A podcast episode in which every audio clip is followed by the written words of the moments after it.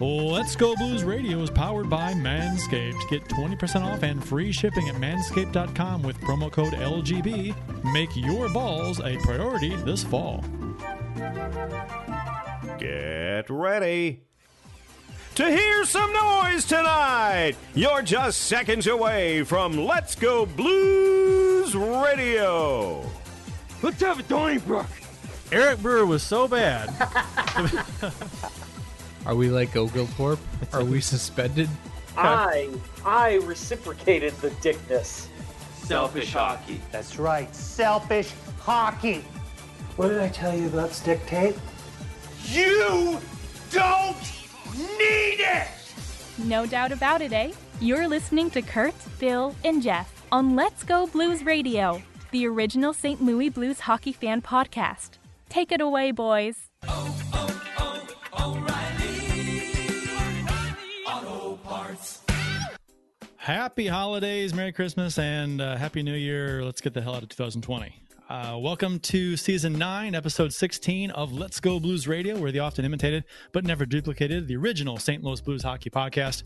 Support for Let's Go Blues Radio is brought to you by Manscaped. Get 20% off and free shipping at manscaped.com with promo code LGB. Your balls will thank you.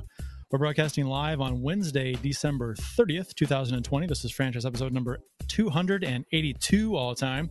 Your hosts tonight are yours truly, Kurt Price, Bill Day, and Jeff Ponder. And for your listening pleasure, for the next little while, we'll be talking St. Louis Blues hockey. So to interact with the show on social media, you can follow the show's account on Facebook, on Twitter, on Instagram. You can get all of our social media accounts on our website at letsgoblues.com. We are dual live streaming right now on YouTube and Facebook, so thank you for joining us. And if you haven't already, please subscribe to the show. And like I said, the website is letsgoblues.com, where you can listen to or watch past episodes of the show, browse the fan discussion forum, as well as get some cool St. Louis Blues themed t-shirts and stickers that help support the show. Bill and Jeff, how was your Christmas, guys? Welcome back. We had a week off. Yeah, well, kind of. We still had a show, for those that don't know. We had a live show. We had a live show off. Right. Yeah, we if you didn't hear it, we had an Alexander Steen special last week. Which, speaking of Alexander Steen, Bill Day, how you doing over there? Bill's showing up. I am. Yeah, I don't think I even got the name in the picture. You didn't. Because, you know, perfect. For those that can't see, really good start. Bill has an Alexander Steen jersey on. There it is. There you go. Steener. Better. Yep. I realized, you know, I didn't wear it when I filmed my my little piece for that show. So thought tonight's going to be the perfect night to break it out. Well played. Well done. I under my dress shirt, I'm actually wearing my Ryan O'Reilly captain jersey. So, but I didn't want to show that off yet. I don't want to show off to anybody watching the show who might get jealous. But no, Christmas was great. The only problem I had, which I messaged both of you right away when it happened on Christmas Eve, and those listening to the show that like the reverse retro will appreciate this. I did not. My father-in-law gave my mother-in-law her first Blues jersey, and she was very excited. So let's play-by-play real quick. She opens it up, and she says, oh, a Binnington jersey. And I was like, good job, Mike. Very nice. And then he goes, yeah, wait until she pulls it out of the box. So then she pulls it out of the box, and it's the reverse retro, the red. And I just was like, no. So and the first thing I did was message both of you and said, guess what my father-in-law just bought. So when he said, wait until she pulls out of the box, was he expecting you to be excited about it? Or was it more of a... No, he knows I hate those jerseys. Oh, okay. Gotcha. Yeah, when it came out, I told him how much I hated it. And my mother-in-law was like, I think they're kind of cool. And I'm like, that's because you suck. No, it's fine to like those jerseys. It's just, to me, it doesn't look like a hockey jersey. And especially with that being her first hockey jersey. Yeah. Just come on, you get the original, get the Winter Classic one, get something cooler. Come on. Even the retro from last year. Get something that reverse retro. Ugh. Get something that 80% of the fan base doesn't hate. Yeah. So I know that as soon as, you know, we can start going to games, she's even said, like, oh, we're going to take the whole family. We're all going to go to a Blues game. And I'm like, she's going to wear that fucking jersey. And it's going to piss me off the whole night. Too much red. Too much red. Anyway, any hockey-related stories from you two? No, not really. No, that was, I mean, I did get some hockey related gifts. So there's that, I guess. So in the same vein as what your story just was. So yes, with the full gamut of no to yes there. But yes, but speaking of, gifts, why don't we open up the gifts that well, let's start off with, we're going to start off with Jeff. You want to go with yours first? Why don't we just start with, Kurt, open your presents first. Right. So we all bought each other gifts, for those of you. Well, we kind of fucked Bill over. Bill had no idea this was happening. I want to. Well, we didn't. Well, Jeff and I didn't know this was happening either. I went by and I dropped off something at Jeff's house and Bill's house. I almost said Jeff and Bill's house, like you guys live together. We used to. Yeah. But, and then Ponder goes, oh, I got something for you guys too. I'm like, oh, I didn't. Okay, whatever. So I had something for both of you that, like, I was planning on just bringing to you next time we did a show together. Okay. And I was man, you know what? Once you dropped it off, I was like, that could be 6 months from now. So could be. I'm just going to go ahead and bring it out to them. You live all the way out in South County. You live all the way out in Edwardsville. It's a whole it's a whole 15 minutes away from Amy's house when I'm out there. So it's you're like way far away.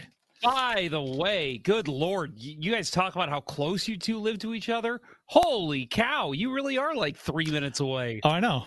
And it'd be closer if it was a road that went directly to our houses. Yeah, you gotta drive around. You got to go through a subdivision. Yeah. So and there's woods between our two subdivisions, basically. More or less. Right. So. Right. I could walk to his house in 5 minutes through the woods in the field. You know, if I wasn't afraid that I would be eaten by. That was my first. That was my first time at Bill's house. So yeah, I drove to Bill's, then I drove to Kurt's, and I was like, man, I mean, no wonder Bill always used to go over to Kurt's. Is this open the gifts at the same time kind of a thing, or is this? No, something? I say Kurt, just open your present first. Like, we'll do. I want to draw attention to the fine wrapping job that Jeff did here. Look, oh, there it is, a good angle right there. Look at that, a horrible wrapper. Look at that. Did your cat do this? Probably would have done better if he would have chewed through it. All right, here we go. Without further ado, huh? I'm left-handed. That's my excuse. Oh, what is this? That's cool. Oh, yeah, one of my favorite agitators, huh? This is a Jeff Kortenall poster. Ooh. There in a poster frame. That's pretty cool. I like this. So, Kurt, we talked about the stuff I get out of my mom's basement from when I was a kid. That is literally one thing that I saw. It was in my mom's basement. That is the poster they gave out shortly after he retired at one of the games. Okay. And I have not seen it anywhere else except in my mom's basement. So I said, you know what? I don't know if Kurt's even seen this, so I'm going to give it to him. These gloves, these Nike gloves he's wearing, I used to love those gloves. Oh, those are great gloves. The Nike gloves were fantastic. I had a pair. I hated the sticks. It was a different model than these, but it was the same. One of the it was like a step down or something. But I love my Nike gloves. They were the most comfortable gloves. Okay, thanks, Jeff. Oh, is that worse? Is that worse than a regift? No, no. I did buy the poster frame. It's a Jeff Kortenall poster. That's the way I see it. It would have been funnier if it had been all like kind of wrinkled up and torn, but yeah. Thank you. I have an Al MacInnis one that I thought about. That'd be hilarious to give you a really wrinkled up poster. There aren't too many Jeff Kortenall posters hanging on walls in St. Louis right now, so I kind of like that. I thought you'd find a spot for it. All right, Bill, your turn, buddy. All right, so I realized, because I didn't have any foreknowledge of this gift exchange, that I'm the one with all the gifts, and I have you two. You guys each have one. So So my wrapping job was actually not nearly as bad as the one with Kurt's, but well, you can tell who Jeff likes more. I'd say I try a little harder. Wedding present wrapping. I picked out the ugliest wrapping paper I had. It is very wedding-like, isn't it? I think it is probably wedding paper. And see that it says to Billy Blue Note from J Ponder 94. We only go by our Twitter handles. As all cool online dorks do. Yes. And full disclosure, this is the first present I am unwrapping this year. Oh. We opted out of gift exchange this year entirely. Wow, look at that. First present from me. Mm. Yeah. So that is a beauty. Oh, I love it. Can't see the glare. What is that? Is it a little bit of a glare? Oh, nice. Tilted a bit. Yeah. Bill, tilted. There you go. Yeah. There you go. There you go. Like that. Yeah. It's a black and white Jacques Plante framed photo there. That's cool. Yep. Yeah. I actually sent that to you guys a couple months ago, and I said, look what I found in my mom's basement. This has Bill written all over it. Ah. So there you go, Bill. Another piece of crap from my mom's basement. No, that one was actually in its original packaging still. I had to buy the frame, but that one, I don't think I ever hung up. I think I just bought it and stuck it somewhere and forgot about it. Okay. That is excellent. Well done. So Kurt, all the right. Next present, is it the same present for both of us? Should we open it at the same time? It's different. They're different. Okay. All right. So go ahead, Bill. But you same time or separate, whatever. That's fine. Go ahead, Bill. So, yeah. So and while you're opening, Bill, so this is you reading the card? I am. It's season's greetings from the Solomon family. Yeah, that is. I had to save that. That's fantastic. It's the very first Solomon's greeting card after they bought the Blues. So 1960, 68, either 67, I guess it was. So 67. Yeah. So that's anyway. The story behind these two gifts are the story behind your gift, Bill, is that Amy got me. Is it open? No, not yet. Okay. I'm just checking. So this is from Amy said she wanted credit for this.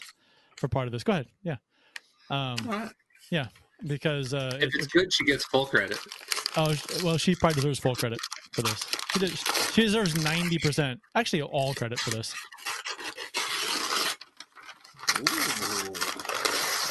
Ooh. Oh yeah. So that's a Stephen Walden print. Hold it up. And it's got the 3D glasses with it. No, no. There's a process here. There's a process. All right. Sorry. Good Lord. First, I have to put on my 3D glasses. Oh, my.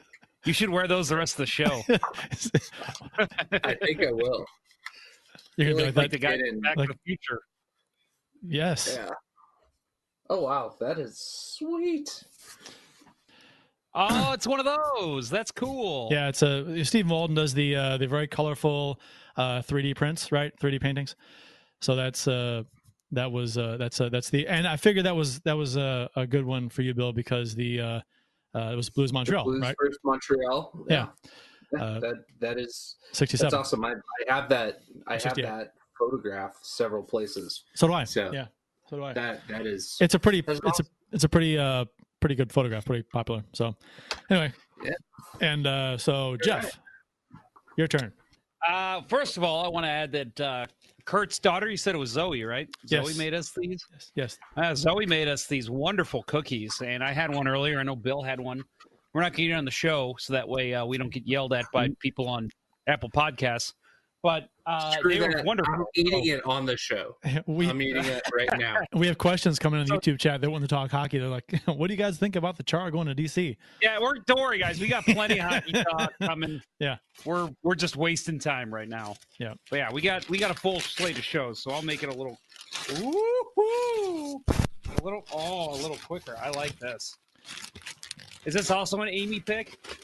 The story behind these is so Bill has the photo of the arena from '68, I guess it is, the first Stanley Cup final, Stephen Walden print, and so Jeff has the Stephen Walden print of the Winter Classic in St. Louis from the aerial shot from above. So, yeah. So, and the story behind these is that so Amy got me this. Ooh, that's cool. So she ordered this for me. Oh, the Cujo. The Cujo one, right? That's beautiful. The Cujo Stephen Walden. So on YouTube, for I'm sorry for you podcast people, you know, if you want to see what these gifts look like, go ahead and check out the YouTube show or on Facebook. But so she ordered me that, and she was in contact with, or she sent him because it had been, I guess it had been a little bit since she ordered it, and she contacted him directly, and he was like, yeah, I got some stuff going on, you know, I'll and she hadn't received it yet, so she went back and forth with him a few times, and it took a long time for him to get this out to her. So, and he finally said, okay, it's finally on the way, and then when it arrived, he included two other prints. And they're all signed, by the way. If you didn't see that, I think on a couple of them they're kind of halfway under the frame, but trust me, they're signed. Oh yeah, I see it. Yeah. This is great, and yeah, Stephen Walden does an unbelievable job. If anybody's ever looking for a good blues gift, he has some great stuff. So he was kind enough, cool. Fantastic guy. I mean, because of the delay in getting a tour, mine that she bought for me for Christmas. He sent two more, and then so when I open them, I'm thinking, oh wow, 3 Stephen Waldens? Are you kidding me? And she goes, "There's a story. Told me the story, which I just told you." And then she suggested, she was like, "Well, you guys, you can maybe give one to Jeff and Bill for the stuff, for the work they do on the show." And I was like, "That's a good idea." Yeah, like I said, my stuff was basically stuff from my childhood, but I thought if anyone's going, because it's stuff that's like, it's just going to sit in a box in my basement, right? So I'm like, I might as well give it to people who will appreciate them. And I figured you guys would too. So yeah. It worked out for everyone. What a great Christmas this was. Yeah. No, I wanted to give you guys something because I know that the show takes up time. And you guys have been done such a great job with the show over the years that and you know the return is really nothing other than satisfaction of doing the show because our sponsors, we haven't had a sponsor, never really pursued one until recently. So it's really just been, you know, it's been a lot of time. So I appreciate it. So that's, and you guys do a great job. So that was just my way of just Well, and Amy's way of saying thank you too. Now we have to reciprocate the feelings. I feel obligated to tell you do a good job, I guess. And no, in all honesty, Kurt does a lot of the legwork for the show. So I definitely appreciate all the work you put into it. Bill, you always provide some of the best insight, in my opinion. Some of the best insight from St. Louis Blues podcasts comes from Bill Day. So I really appreciate both of you. I think you guys do a great job. And I think we need to make this a tradition. Hockey gifts every year. Well, now that Bill knows about it, the show is nothing without the good commentary. So, yeah. Well, I know I definitely can't bring any technical expertise that you guys don't already have. I don't have much technical expertise, but I appreciate it, and you know, now that I know about it. You know, perfect timing because this weekend I will be going to clear out some of my old hockey stuff from my parents' garage. So nice. Somebody's going to get an old set of Vaughn elbow pads. Nice. I love them. Oh, man. Hanging them up next to my gloves. Yeah. Real quick, I want to get to some comments. Cameron Smith over on Facebook, which that's a new listener, I believe, at least on live listener.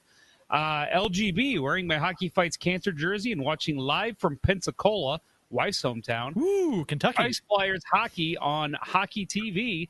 And the wife and I have matching Hockey Fights Cancer jerseys in honor of the adrenal and brain cancer that she's currently fighting. So Cameron, best wishes to your wife.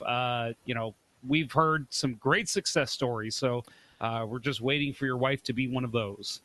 I was kidding about Kentucky. It's obviously Alabama. Right. I think it's Florabama, right? Florabama, yeah. It's in the Panhandle or somewhere close to it. Mm-hmm. Yeah. Well, that's our show, folks, so thanks for tuning in. On the YouTube chat, we got some discussions about Bill. Travis Greenwalt says, Bill, looks like something is falling in the background. You got something tipping over there.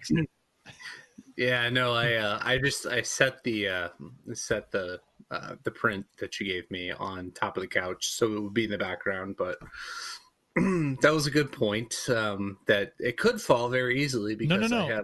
You've got something else. Something else is like falling over over your left shoulder. You gonna see it? It looks like something's sideways. Yeah. Is it supposed to be that way? Yeah, the Blues flag. I think it's supposed to be. Oh, it's a flag. Yeah. I couldn't see what it was. Yeah. Okay. Yeah. Okay. Never mind. Yeah, so, it's a Blues flag. We're good. We're good. It's a Blues flag that is being kind of held up by my Brendan Shanahan signed Easton gold from the early 90s. Those are great sticks. Oh, man. That's a great stick. I had a silver and blue one. So Austin Lynch also adds, what do you guys think about Chara going to D.C.? We'll talk about that in a minute. The real reason I brought up Austin's comment is because we played each other in NHL 21. I've only played the game one time against Austin Lynch. That was the one time I played NHL 21. And what was the final score tally, Austin, in two games? I think I beat you 22-9, something like that. Nice. I destroyed him. And I have not played NHL 21. I still haven't played it again. Tell you what, Austin, if you want to play me for a second time and see how you fare, I'm guessing it's still going to be pretty bad. I mean, that's a pretty lopsided score. Was he the Hawks? Let's see. He was Tampa both games. First game, I was Washington. Second game, I was Vancouver. Yeah. That's the Pettersson sucks comment? Yeah, I made a comment about Pettersson being a whore, and he thought it was hilarious. Because, Pettersson, I think he lost the puck at center off trying to make a deke, and I yelled, Pettersson, you whore! And he just thought that was hilarious. Austin Lynch says... let's play after the show. So there you go. Maybe. We'll see. But in all honesty, Austin, that was a lot of fun. And I love interacting with our listeners. I know Bill and Kurt do too. So, that was a lot of fun playing against him. We had a great time. Did you see what Austin did he posted on Twitter? I had a hard time making it out. He was live streaming something or streaming something he was playing Fortnite, I think. And he was advertising Let's Go Blues Radio on his stream. So that's awesome. He's the man. We love Austin Lynch. We're big Austin Lynch fans here on the show. Sure we are. Austin Lynch sounds like an NFL player.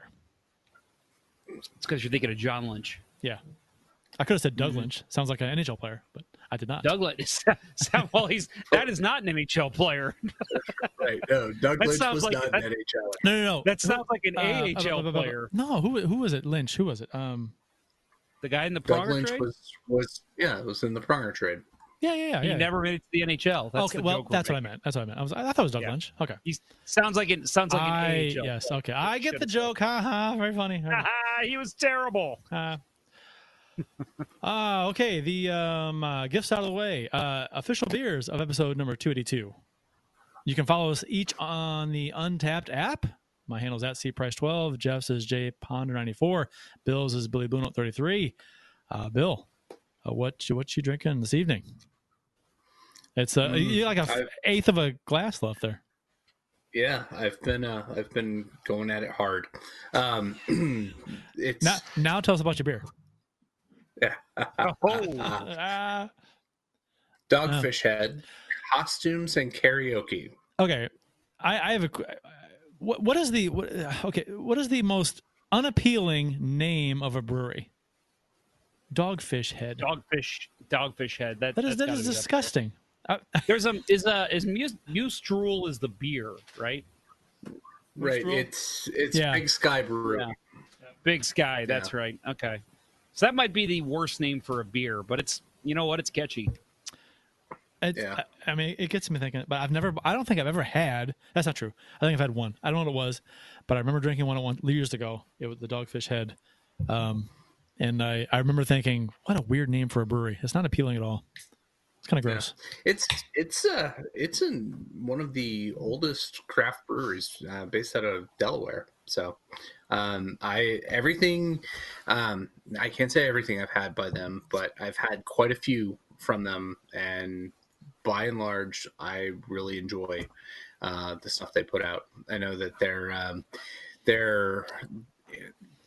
120-minute IPA, 160-minute IPA, like that series is sought after if you're an IPA fan, which of course, Kurt, we know that you are not. I mean, in the right mind. Yeah. Can't no, be this, right. Yeah, it's just your opinion, Kurt. Just your opinion. Yeah, it's fine. It's fine. I know it's my opinion. But... Anyway. Go ahead. So mine doesn't make it right. I was just gonna say real quick. I was gonna segue into Jeff's because I saw his on Untapped, and it's a wonderful IPA. I'm not a big IPA guy, but what Jeff's drinking, I would go buy a 4-pack right now if I could. This is really good. I've never had it before. I mentioned the last live show. Friend over on Twitter and the Untapped app, Drink with 314. He recommended this. I've never heard of the brewer either. Toppling Goliath Brewing Company. I've heard of that. And it's in Iowa. Decora, Iowa Pale Ale. I've had that. Yeah, that's right. Yeah, Decora, Iowa. Yeah, and it is fantastic. It's sweet. It's citrusy. It goes down smooth. It's a great aftertaste. This was an excellent suggestion. So again, if you haven't had it, I know they have it at the beer and sauce places. I haven't really paid attention. I'm sure it's at like Friar Tuck's and stuff, but great beer. Definitely try it if you haven't already. Yeah. It is at Friar Tuck, and I've seen a lot more offerings from Toppling Goliath around the southern Illinois area recently. Pseudo Sioux, Pompeii. I think there's another one. Maybe I think it's them. Hop Smack. It's all good stuff. Great can. Maybe if I get COVID, then I'll drink some IPAs. So I can't. This is great. Is this IPA or is it APA? It's a pale ale, so it's going to be bitter-ish, right? So anyway, it's going to have hops in it, hoppier beer, right? They call it a single hop pale ale. Okay. Yeah. Pale ales are a little hoppier than your others. I'm telling you, Kurt, if you're going to try one, try this one. I've had it. I've had it before. Yeah. It was years ago. I can't recall exactly what it tasted like, but. Mine tonight is the Left Hand Brewing Peanut Butter Milk Stout, which I think I've had on the show before. There it is. Good. And I'm drinking it in the Derek Sutton, Patrick Swayze glass mug. Yeah. Derek Sutton from Youngblood fame. You can actually kind of see it there on the screen a little bit, can't you? His face. Yeah, you can. Yeah. Yeah. You can. With the dark beer. The better you can see it. Yeah. When it's full of the dark stuff. Mm-hmm. Yeah, I too am drinking from my founders. Mine says milk jug. I am drinking tonight from my new Jameson St. Louis Blues cup that I got in a liquor store out here. So that's very nice. All right. Real quick, while we're on the topic of beer, I want to mention Mornell the Calyx. Again, I think that's a new live listener. We have Dead Lizard Brewing Company in Florida. I've heard of Dead Lizard. I can't think of any beers specifically that I've had from it, but I know I've had it before. That is another kind of disgusting name for a brewery. Yeah, I don't find it near as disgusting as something that revolves around fish heads, though. Mm. Fish heads, roly-poly fish heads. Who recalls that song? Bill does. No? Fish heads, roly-poly fish heads, Fish heads, eat them up, yum. You don't know that song? Who doesn't know that song? I do. It is a awful just comedy song from the 80s. Late 80s, I think it is. Hey, do we have some hockey to talk about here? A little bit. Huh? A little bit. Do we? I mean, yeah. Today in Blues History, I think we should just end the show. Which I forgot to include in the outline here, so I'm pulling right from the STL Blues History Twitter account, his website, on Twitter. So while you're doing that, I'm getting another beer. There you go. And I just poured a second one of mine, too, so I'm on my second peanut butter milk stout. So this show could get fun. December 30th, 1988, Brian Sutter became the third St. Louis Blues player to have his jersey retired. Preceding him was Bob Gasoff and Bobby Plager, number 3 and number 8. So that was on today's date in 1988. Brian Sutter's number was retired. December 30th, 1988 as well. Same year, yeah. The Blues scored 2 goals from Ewen and Hull in the last 18 seconds. This was fantastic. This game is like forgotten about as far as like great Blues games of all time. The Blues scored 2 goals in the last 18 seconds to tie the Minnesota North Stars in a 5-5 tie after being down early in the game 4-0. That's amazing. That's I mean, if you don't follow STL Blues History on Twitter, check out his account, his post from earlier today. That he's got a video clip of the 2 goals and Ken Wilson on the call. It's fantastic. And Hull the celebration. It's like they won a playoff game when they tied it. It's fantastic. Good stuff. Todd Ewen scored one of those goals? Todd the Animal, yeah. What was he... Okay, no offense to the man. What was he doing on the rink with 18 seconds left in a close game? Yeah. I don't know. Good question. But he scored. He scored a nice goal, too. Actually, if you look at it, he kind of broke in between the defense, split the D, and he went to make a move, and on his forehand, he went to shoot. It looked like he whiffed on it. And it went underneath a sprawling John Casey. So, them's the breaks. What else we got? Anything else for the 30th? Yes. St. Louis Blues beat the Montreal Canadiens, for the first time in history by a score of 5-0. Glenn Hall with a shutout, and the Blues fans meet the team at the airport after they return to St. Louis. Wow. The first time they beat Montreal in team history, 1969, December 30th, 1969. Wow. So that's their 3rd season, right? Yep. Yeah. Wow. So they hadn't, I mean, granted, they hadn't played them a ton yet, but, and it's funny, the fans greeted them at the airport after their first win against the Canadiens. Good stuff. That's a big deal, man. Big deal. December 30th, 1974. I was born that year. I was only a couple months old. 3 months old. Red Berenson returned to the St. Louis Blues in a trade with the Detroit Red Wings for Phil Roberto and a 3rd-round pick. I think it's actually pronounced Roboito. Roboito?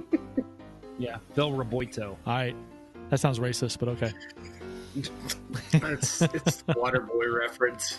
Oh, is it? Okay. I've only seen the movie once, so... It's your daddy, Roboito. I see. What else we got? Anything else notable here, out of the ordinary history? December 30th, 2019, Petrangelo, Binnington, and O'Reilly selected for the 2020 All-Star Game in St. Louis.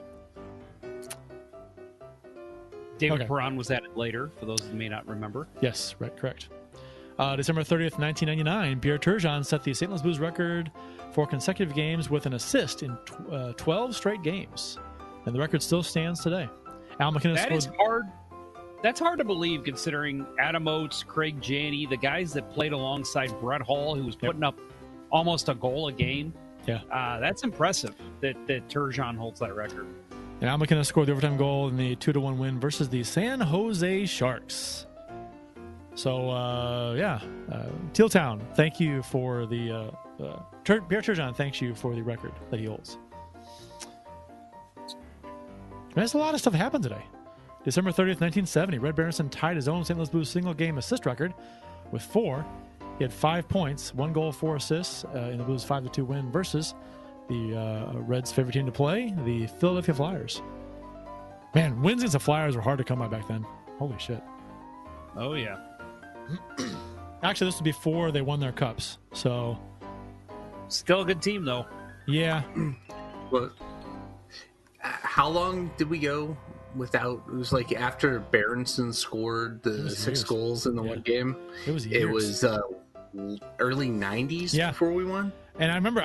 Yeah, I think it was late 90s. It might have been even like 2000, wasn't it? Yeah. Before we beat in Philadelphia, right? Before we beat them in Philadelphia, because we beat them in St. Louis, right? Yeah. We'd beaten them. It was in Philly, and I remember. I think I remember sitting on my floor watching the game when they mentioned that it had been so long, and they beat them. It might have been like 2001. I don't know. I've looked that up. Or we could just ask STL Blues History, and he'll tell us like in 5 minutes. Yes, STL Blues History. What do you think, big boy? All right.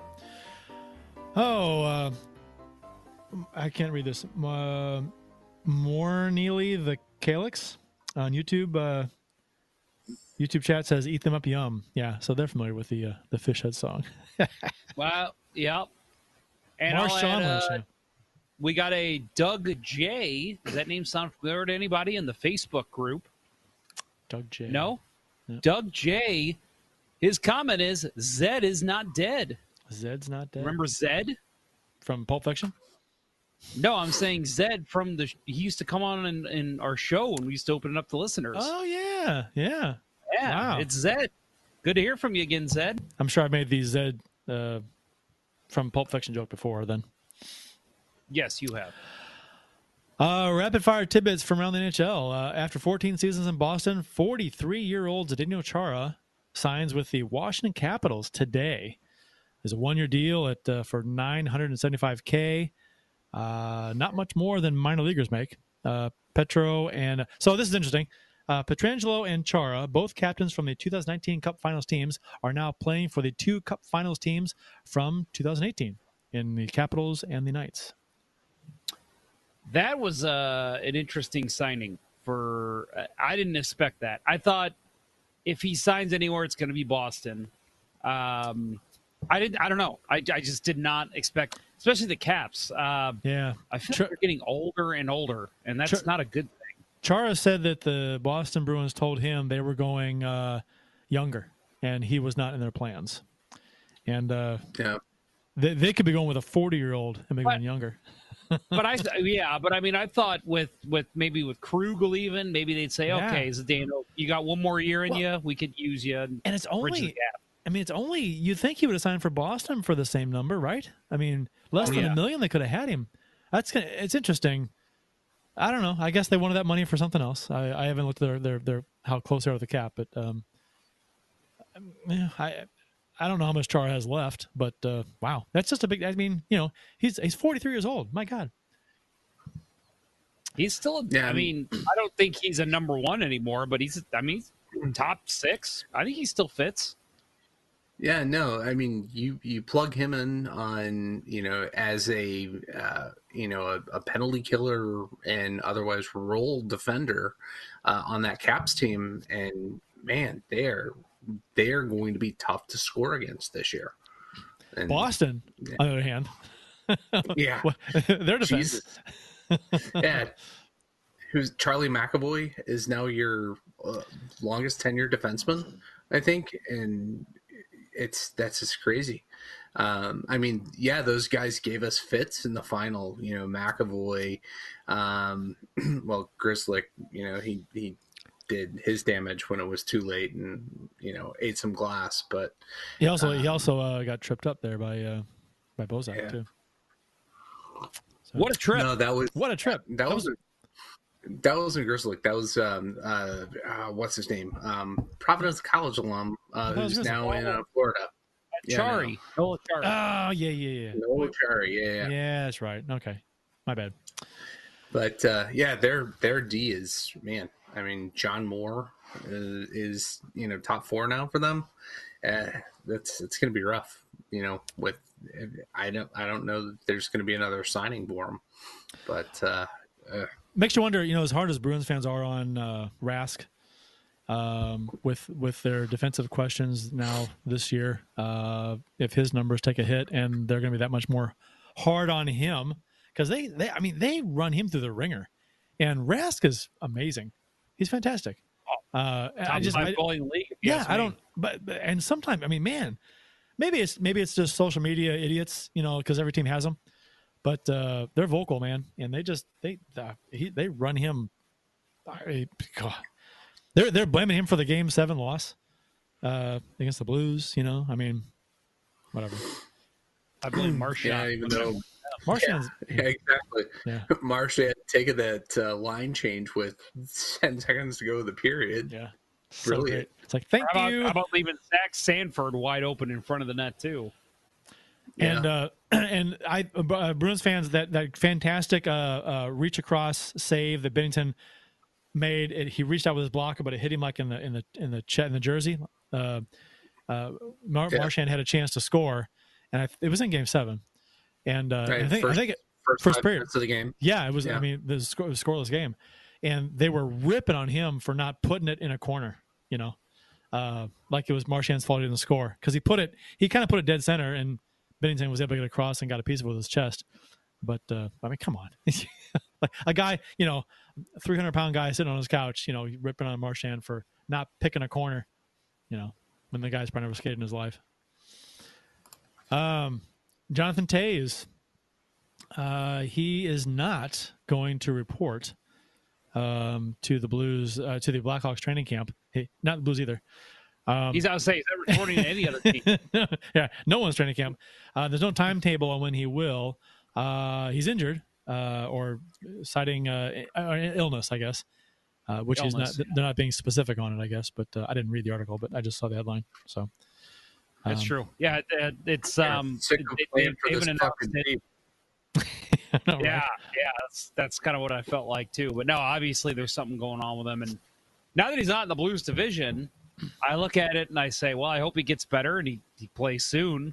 But, man, you look at their forwards that are out. I mean, they're top of – I mean, that might be a first line there. Kirby Doc, Alex Nylander, they're all out for a couple months. Jonathan Toews is out indefinitely. They are going to be a bad team this year, worse than they've been lately. Yeah, and we don't get to play many times. Nope. Yeah. I saw some speculation and some counter speculation on Twitter yesterday out of Buffalo. You know, people getting excited. Oh, now's the time that we can pounce and bring in Patrick Kane. You know, he'll leave the Blackhawks because they're not going to do anything this year. And interesting thought, but I don't see him ever leaving Chicago. I guess if there was one place he could go, it would be back home to Buffalo, but I don't know. Oh, then he could beat some more cabbages up, right? Oh, too soon. It's only been 10 years soon. Or whatever it is. More than that, right? It's too soon for the other thing that we still talk about, too. But. Uh-huh. So, all right. Blues news. O'Reilly was named the 21st captain in Blues history. Yes, the 21st, not the 23rd. So according to STL Blues History, who has been adamant about it's almost like a personal vendetta he has to try. This is something. Yeah. Yeah, he's talked about this for years. I mean, honestly, as long as I've known him, and I've known him for a long time, he's adamant, and he's shown the proof. Oh, he's right that. Yeah. Bob Plager and Frank St. Marseille were never truly actually captains. Yeah, the Blues have. And there was a slew of other guys that have worn the C that are not recognized. Well, and because Plager and St. Marseille, for some reason, were listed as captains by the Blues back in the day, and they never were captains. And I think it was he mentioned that it was printed in the first Blues media guide. And it was just never changed. So, and then I think he mentioned, to me, how do you take that away from Bobby Plager? So they just let it go. And technically, and Frank St. Marseille, they had already invited to the ceremony for, I guess it was was it Plager's retirement something? Or I don't know, something with the captains. And they invited St. Marseille to it because they invited all the former captains that were still alive. And how do you uninvite? You can't uninvite a guy, so they just invited him, and you're stuck. He gets a text, "Hey, sorry, man, you're stuck. We were out. We actually found out you're not a captain. You're stuck." And yeah, you got to roll with it, right? So, and it's so technically, actually, not just technically, actually, you know, O'Reilly is the 21st captain of the Blues, but you'll hear, you know, reporters and it'd be the media guide and any article you read will say 23rd. But he's not actually the 23rd. He's the 21st. You're getting the real scoop here at Let's Go Blues Radio, folks. Because Scotty Bowman changed captains when he was the head coach of the Blues the first few seasons in the league. He changed captains often. They had something like 10 captains in 2 years at one point when he was 10 different captains, and 7 of them were different guys because they went back and forth. So he would change captaincies often. So and I guess somebody assumed that, you know, Plager and St. Marseille was mistaken about it, and they went with it, and it never got changed. So, and no one ever changed it. So it's interesting. I mean, it's just one more weird, goofy story back in the early days of Blues history that you hear about. Yep. No, talking about O'Reilly, though, I mean, the question was asked on social media, was it really going to be anyone else? And I know we talked about this on the show. You know, you had an outside chance for a Parayko, a Braden Shen. Bill, you mentioned Jaden Schwartz. I think if Alexander Steen wasn't having his issues, he would have been in the running for it as well. Tarasenko, which we'll get to in a minute, I think he was somebody that was probably considered. But really, at the end of the day, the only thing, and this is what I think I've said this on the show, that the only thing that was going to keep O'Reilly from being captain is if O'Reilly didn't want to be captain. Right. Because that was the reports in Buffalo that he didn't want a leadership role there. Well, guess what? He's on a Stanley Cup team. He's happy here. He clearly loves what he's doing. He's loving playing here in St. Louis. I think he's more than happy to take over the captaincy and be the team's official leader. He's also more mature. So that's, I mean, yes. He's grown up a little bit. He's no longer running into Tim Hortons with a truck. No. So. Which, we know of. Which he has never. It's never been proven he did. By the way, it's an accusatory thing. It's thought that he did, but they didn't prove it. They couldn't prove it. So, speaking of Tarasenko, though, in a really brief Bar Down article, they had translated an interview that was done by a Russian website, Sport24, I guess .ru. I don't know. When they asked Tarasenko about the captaincy and about how O'Reilly got it and if he was disappointed that he didn't get it, and he said, yes, he was disappointed. And then Bar Down, kind of the big headline, you know, Tarasenko disappointed. He didn't get captaincy. And then STL Today ran an article too. Same thing, basically. Tarasenko disappointed. And I'm like, come on. I mean, did you guys read the article at all that was from Bar Down? I did. And it was... I mean, I didn't read I read the rough translation from Sport24. I didn't get that he was. I mean, okay. First off, his English is not great, and the translation is not precise. But I'm like, I'm not trying to make excuses for this whole thing. I don't care one way or the other. But it just didn't come off to me like he was upset about it. Someone asked him if he was disappointed. He said, well, sure, you know, I've been here 8 years. I'd like to be captain, but he didn't think it was a big deal to not get it. I mean, and then he quickly said that he's focusing on getting his shoulder healthy for the season. And then apparently social media was like, oh my God, Tarasenko's pissed. I'm like, no, well, first of all, fun fact, I've actually been interviewed off the record by Sport24 when I was in the media. And I can go ahead and say this now. It was about when Jonas Yunlund left the Blues. I'm hoping the writer doesn't care that I'm saying this like 10 years later. But anyway, so Sport24 from all accounts that I've seen is a reputable place for sports news in Russia, and they interview Russian NHL players a lot. I know Ovechkin's been in there before, and I think again, like you said, that's the issue with translation. We see it all the time. You know, it's lost in translation. I think, yeah, maybe there is a part of him that says that. But I've got to ask you guys this question. What if Tarasenko comes back in the bubble, dominates, and the Blues, let's just say, make it to the third round because Tarasenko is just lights out, scoring goals nonstop, and he's healthy, ready to go for this season. Do you think there's a change in who gets captain? Or do you think the injury played into it? I mean, to remove the C from O'Reilly, I don't. He'd have to run into 3 or 4 Tim Hortons for that to happen. You wouldn't remove it. I'm saying, would he have gotten it over O'Reilly? Right. If he had gotten into the bubble and stayed healthy. Yeah. I see. Yeah. No. Absolutely.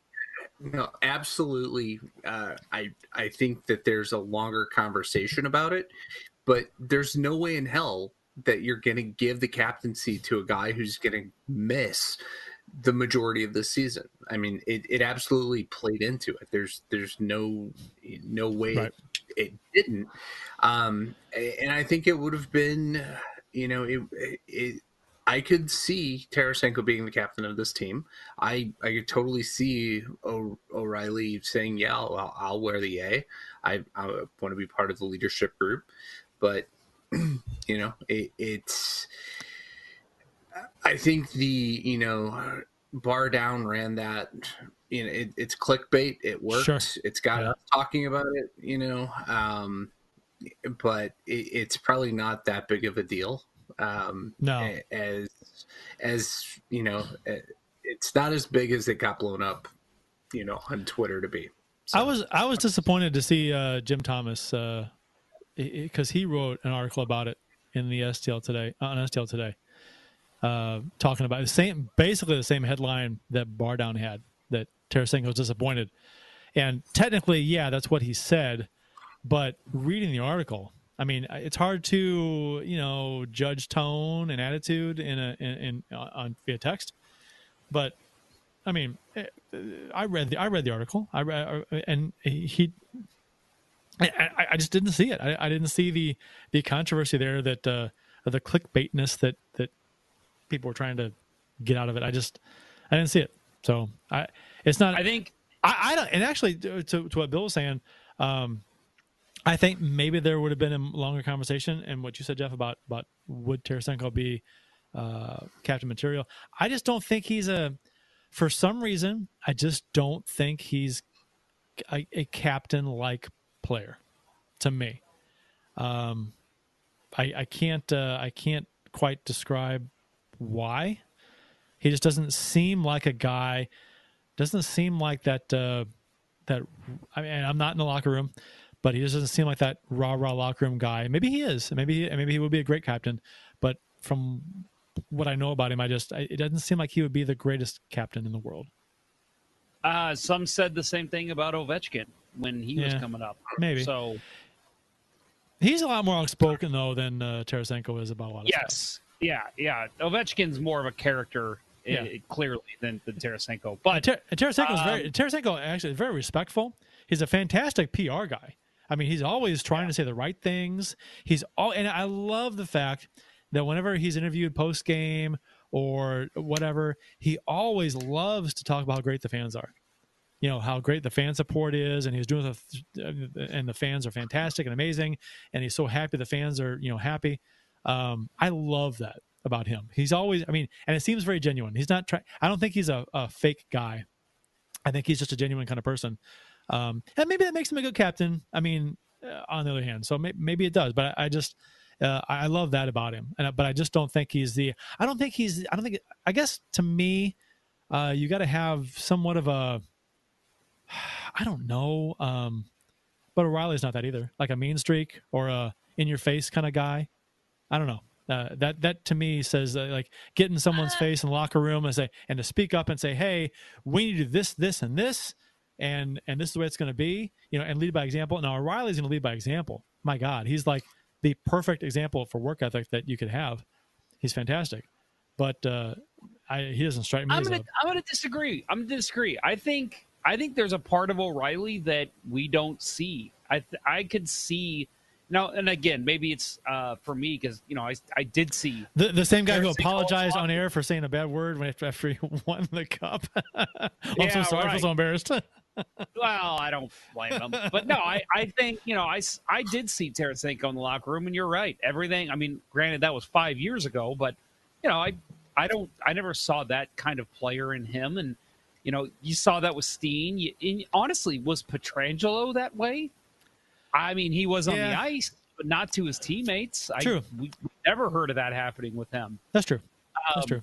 But no, I think there is a little bit of that with O'Reilly.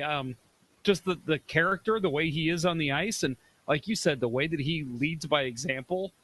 I could see there being a little bit of a streak like that in O'Reilly if it's necessary, and that's why I'm more than happy to see him get captain. You know what, though? If we're going to, like, be critical as far as, like, why someone shouldn't be a captain, I'm going to throw this hat in the ring for against Tarasenko. Defensive responsibilities. I think he's not good defensively. There are times when he throws his body around and dives in front of, slides in front of shots and stuff. But, man, there's a lot of times where he's just kind of, like, one hand on the stick, waving at somebody, peeling off.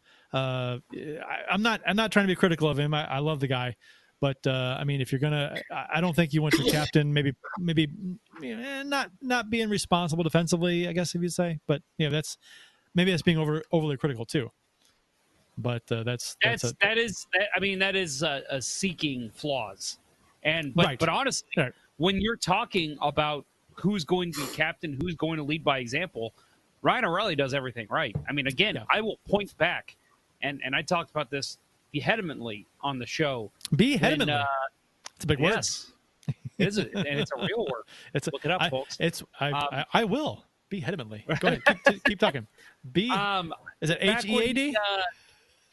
I think it's all E's. Vehemently. But anyway. Vehemently? Okay, go ahead. O'Reilly, the game the Blues hit their 11-game winning streak. Did not. Okay, sorry. O'Reilly, he made a great play in the defensive zone, and then carried the puck up ice and scored the winning goal that made the Blues win 11 games in a row, which is a record. Again, you look back at that type of play, and nothing against Tarasenko, but when you're trying to say who leads by example. That's the type of play that's going to lead by example. He's doing everything right on the rink, and that is why Ryan O'Reilly is a leader of this team. Oh, is it B head? M, no, Antley. No, that's what Bill said. Okay, so spell it for me, Jeff, because I'm really curious. I want to see what the definition is. You ready? All right, I'll spell it. Yes, I'm ready. It is V E. Okay. H-E-M-E-N-T-L-Y. That's vehemently. Vehemently. Vehemently. I thought you said wrong emphasis on the wrong syllable. Okay. I thought you said vehemently. I was like, what is that? Okay. Oh, my goodness, man. I got to stop pulling out the smarts on this podcast. I misunderstood you. Well, I mean, Bill got it. Bill knows. I think you put Bill's too many syllables in that word. Vehemently. No. Did I? Bill, help me out here. Yeah. You went a different way than I would have gone. Well, right. The head of. Well, hell. No, you're myself. God damn it. Vehemently. I hate this show. All right. Move on. All right. Oh, that's funny. Oh, my cheeks hurt from smiling. Vince Dunn is reportedly close to signing. Did you guys notice this? It was yesterday, I think it was. Did you hear about this? Did you hear about this? Yeah, it's true. It's true. I feel like a talk show host, like Jimmy Kimmel. This is true. Did you guys hear about this? Did you hear about this? It's true. True story. Jim Thomas from the Post-Dispatch tweeted out, I was told earlier today by Vince Dunn's agent that Dunn will be in training camp. I read this as a good sign since the only way Dunn can be on the ice is if he's under contract. So apparently Jim Thomas was told by Dunn's agent that something will get done. So that's good news. Interesting to see when that's going to happen, because if it happens during training camp, the Blues are already over the cap by like 1.2 something like that million. So they have the LCIR to play with Steen, and they got to be under the cap the day before camp breaks or the day of camp breaking, something like that. So they got to be cap compliant then. So it'll be interesting to see when they put Steen on LTIR and then when they put Tarasenko on LTIR, because when we get to Hoffman news, we'll talk about that a little bit more, but I think the plan is going to work out like this, where they're going to put Tarasenko on LTIR on the first day of the season, and then that will allow them to then give Hoffman a contract same day using that money. I'm under the belief that it's after the first game, but I could be wrong on that. After the first game? I think it's after the first game. Let's skip down here on our thing here. Did I include this? I thought I did. Maybe I didn't. The cap-friendly stuff? I mean, I could be wrong. I'm just... Okay. Bill, what are your thoughts? He doesn't know. I don't know. I don't know. I don't know the ins and outs of the rules going into this year, especially. I mean, what's Tampa, like 15 million over the cap right now? But somehow they're still bringing people in and ready to go. Okay. I was going to say cap friendly. One of the options that they said the Blues have, and we're kind of getting ahead of ourselves here, but this is fine, to sign Dunn and then build out a 23-man roster as close to 87.25 as possible, then place Steen on LTIR on the last day of training camp to cover the amount they're above 81.5 million to be cap compliant. Then they could place Tarasenko on LTIR on the first day of the season, doesn't say before or after the first game, giving them $7.5 million to sign Hoffman, which they won't need even close to that. Rumors are he'll sign for around 4, give or take. Yeah. So, okay, here's what I'm getting from Cap Friendly. It has a FAQ section for LTIR. Can LTIR be used in the off season? Yes, LTIR can be used in the off season while the 10% off season cushion is active. LTIR in the offseason is calculated using the basic equation outlined above, which I'm not going to get into, which permits a team to exceed the offseason salary cap. To use offseason LTIR, the team must provide doctor's proof that the player in question will continue to be injured at the beginning of the regular season for 10 NHL games and 24 calendar days. At the start of the season, the team's LTIR relief and ACSL. And that's easy to do for either Steen or Tarasenko. So it's recalculated when the 10% cushion is removed. So I'm thinking, maybe I'm wrong there. Maybe it's just they just have to prove to the NHL this player cannot play for the first 10 NHL games of the season. And that kind of jives with... Which when that happens, maybe that's when training camp starts, that they can start making those claims. I wouldn't imagine they wouldn't have to make any moves with LTIR until the last day of training camp. So they would do the move with Steen on LTIR. Steen on LTIR last day of training camp, like Cap Friendly said, and then on the first day of the season, putting Tarasenko on LTIR and then signing Hoffman the same day. So they put Tarasenko on LTIR, get the salary cap space, sign Hoffman, and then go. They could sign him, and then I assume they would do it in the morning. And then they could play, and then he'd be under contract and play for that evening. So we'll see how it goes. But that's the way I get from Cap Friendly here. So divide by 0, which I think is Mornell the Calix as well in our Facebook chat. I'm sorry, YouTube chat. He says the Kraken will take someone as well, won't they? No, that's next season. The Kraken do not join this season, so. The Blues are going to need to figure this out before the season starts. Yeah, and I think, and I would imagine they have it already figured out what they're going to do. I'd imagine there's already a deal in place with Hoffman to do what they're going to do, and they know. I mean, I don't think that they're still deciding what to do. I wouldn't. I mean, unless, well, I guess they are in a way, because Dunn hasn't signed yet, so maybe that's still under negotiation. But according to what all the cap figures, the Blues have plenty of cap space because of LTIR for Steen and Tarasenko. So they have like $13 million to work with, and they're only going to use like 5 plus of that, something like that. So they'll have plenty of space. So 2020, 2021 NHL season will start on January 13th. Training camp for non-playoff teams is December 31st. Training camp for playoff teams, is January 3rd. Trade deadline is April 12th. So we're going to be playing, what, a couple of months before we start talking about trade deadline, which would be weird. 56 games. It's the same way with the lockout shortened seasons. Yeah. Yeah, it was like, true. Like 10 games, and all of a sudden you're talking about trade deadline. Yeah, so get out of the gates fast, because if you're struggling over the first 20 games, you're like, uh-oh. We can't have a Blues season the first half of 2019. Can't have one of those, because we'll be selling players. 56-game season has been determined. It's set. Divisional games only. We're in the West, obviously. That's old news. St. Louis, Minnesota, Colorado, Vegas, San Jose, LA, Anaheim, and Arizona. So we'll play everyone in the division 8 times. Each team will be given a taxi squad, which, for those who don't know, is 4 to 6 players that will practice with the team. Minimum of 4, max of 6.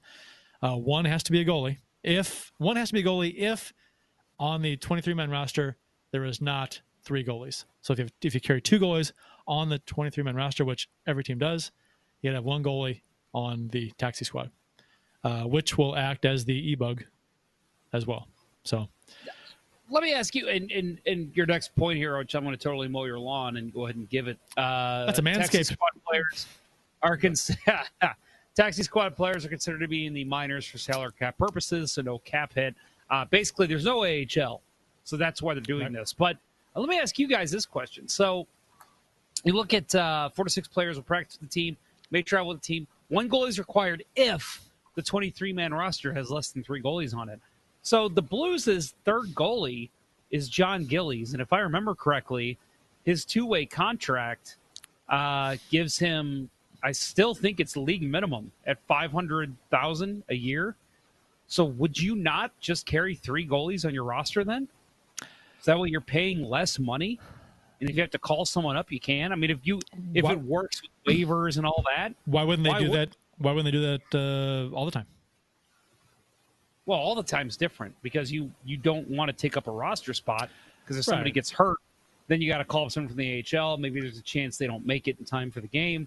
But with a taxi squad, they're literally traveling with you, and they're there. So what's the difference? To call up somebody from the taxi squad, though, they have to pass through waivers. So, but the Blues have a number. Yeah, the Blues have a number of guys who are waiver exempt, so they can't be claimed, so they can open down. But Kyrou, Kostin, Prunovich, Mikkola, Hoffer, they're all waiver exempt. So that's what I'm saying. So why would you not put John Gillies on your roster and then put Jordan Kyrou or Clem Kostin on your taxi squad?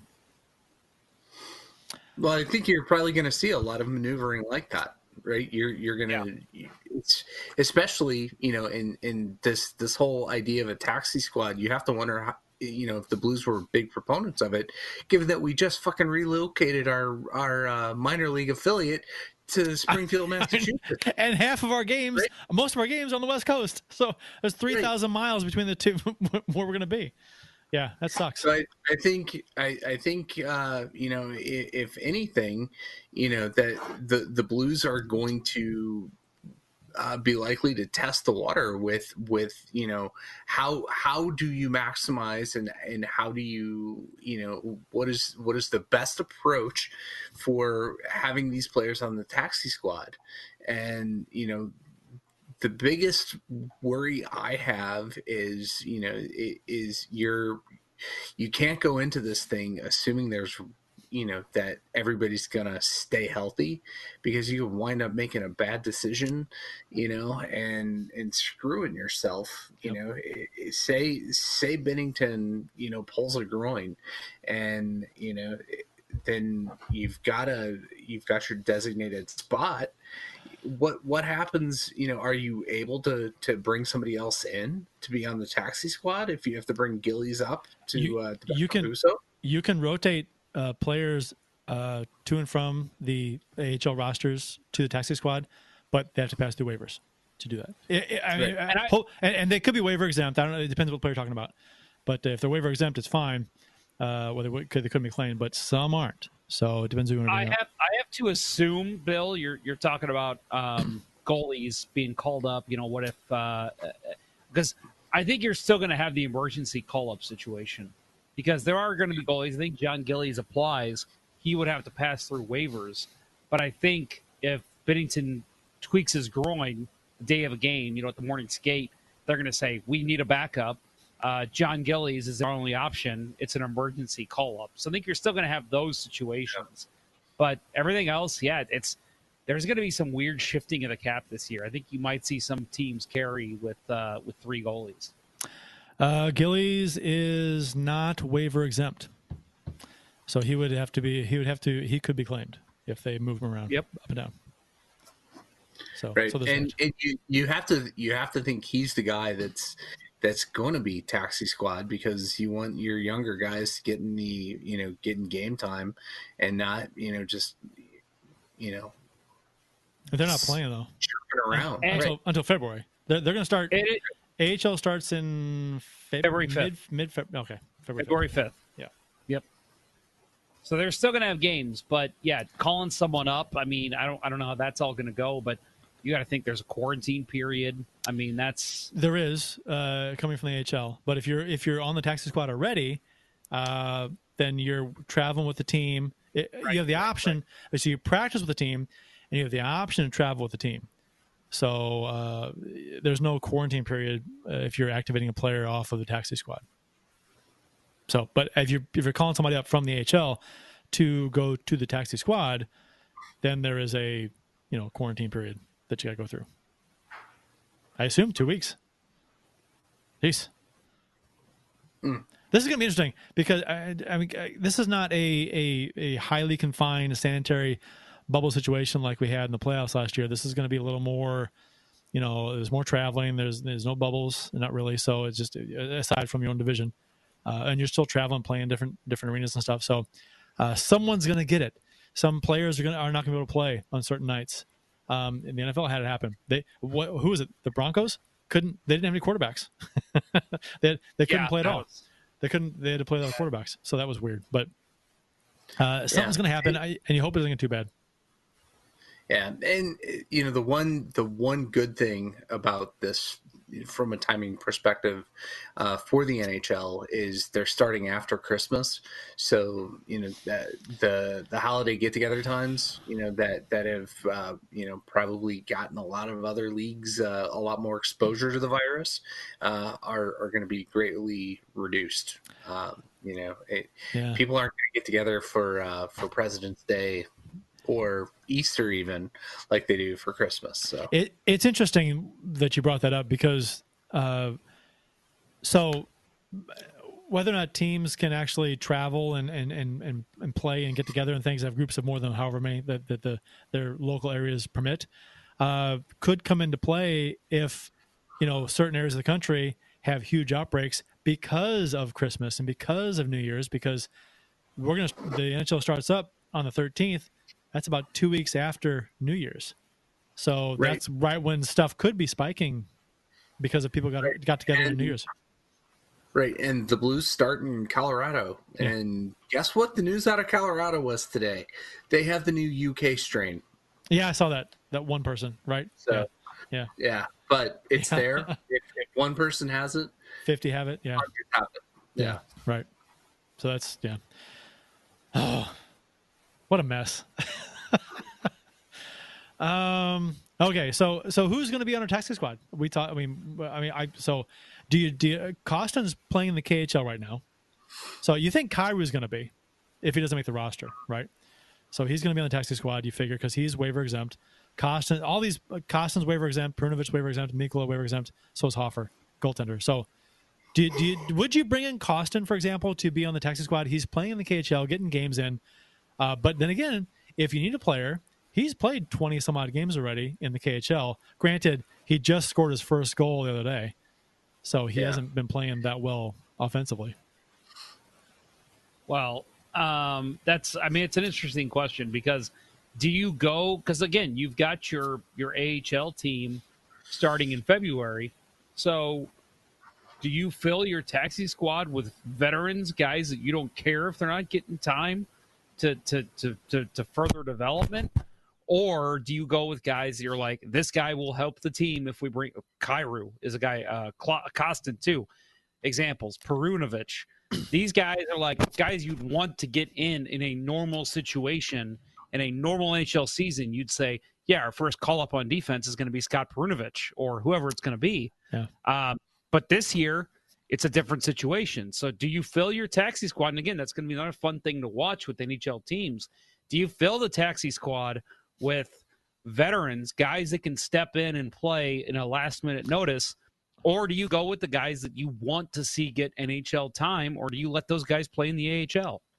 I think a lot of it has to do with who's waiver exempt and who isn't, because anybody who you bring up from the taxi squad has to pass through waivers. And there was a comment in the YouTube chat just now, it's a question, Wallman question mark, whether or not they would put him in the taxi squad. He's not waiver exempt. He could be claimed. So if they do put him on the taxi squad, then and they want to bring him up, then he'd have to actually, you know what? He'll be in camp. Wallman will. So on the last day of camp, if they want to put him on the taxi squad, he has to pass through waivers. So they're exposing him. So I don't know if they are concerned about losing him, but it's a possibility. So that's something you got to think about. Well, I think at this point it's pretty obvious that Wallman at the very best is going to be a 4 or 5 defenseman in the NHL, if that. So I think the way that you look at it is you say, okay, this is a guy that will probably get some NHL minutes. If we lose him, there's 30 other teams that are going to be putting defensemen on waivers likely. Right. True. So maybe we pick up another Jake Wallman. Well, here's the deal too with that though, is that if you put him on waivers, he has to clear. What was I going to say? God damn it. Lost my train of thought. Fuck. It was a good point, too. Yeah. It's happened before. It'll happen again. It will. Yeah. I mean, looking at the players, you know, that could make the taxi squad, if you're going to use that, you know, the waiver exempt players, and I think Kurt realized what his point was going to be. So well, hopefully I'm not steal his thunder here, but maybe you will. You know, go ahead, please do. I think, you know, the defenseman, the one defenseman that I would have on the taxi squad is Niko Mikkola. He's played in the big leagues and he hasn't looked out of place. He is waiver exempt too, so he'd be fine. Right. Yeah. He's waiver exempt. You know, some of the, you know, we have Perunovic, Tyler Tucker, and Niko Mikkola are the 3 waiver exempt defenders. Mm-hmm. So you think you're going to have, you know, 2 defenders. I don't know a lot about Tyler. I don't know anything about Tyler Tucker. I would think you'd want Perunovic getting game time in the A this year. Unless he's going to make the team straight away. If something happens and, you know, this the idea of Vince Dunn signing breaks down and, you know, now you need a left-hand shooting defenseman, mobile puck mover, he's your guy. I think he gets it over Jake Wallman unless Wallman has a great camp.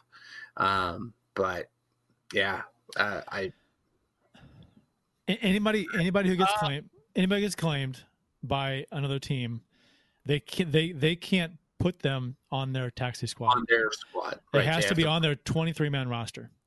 So right. So anybody, so I guess when you expose somebody, anybody that plucks them off of waivers has to deem them good enough to make their 23-man roster. So they have to play, or at least, you know, be on the roster, a healthy scratch in the press box at least. I'm just going to give some advice to Bill here and also some listeners if they're interested.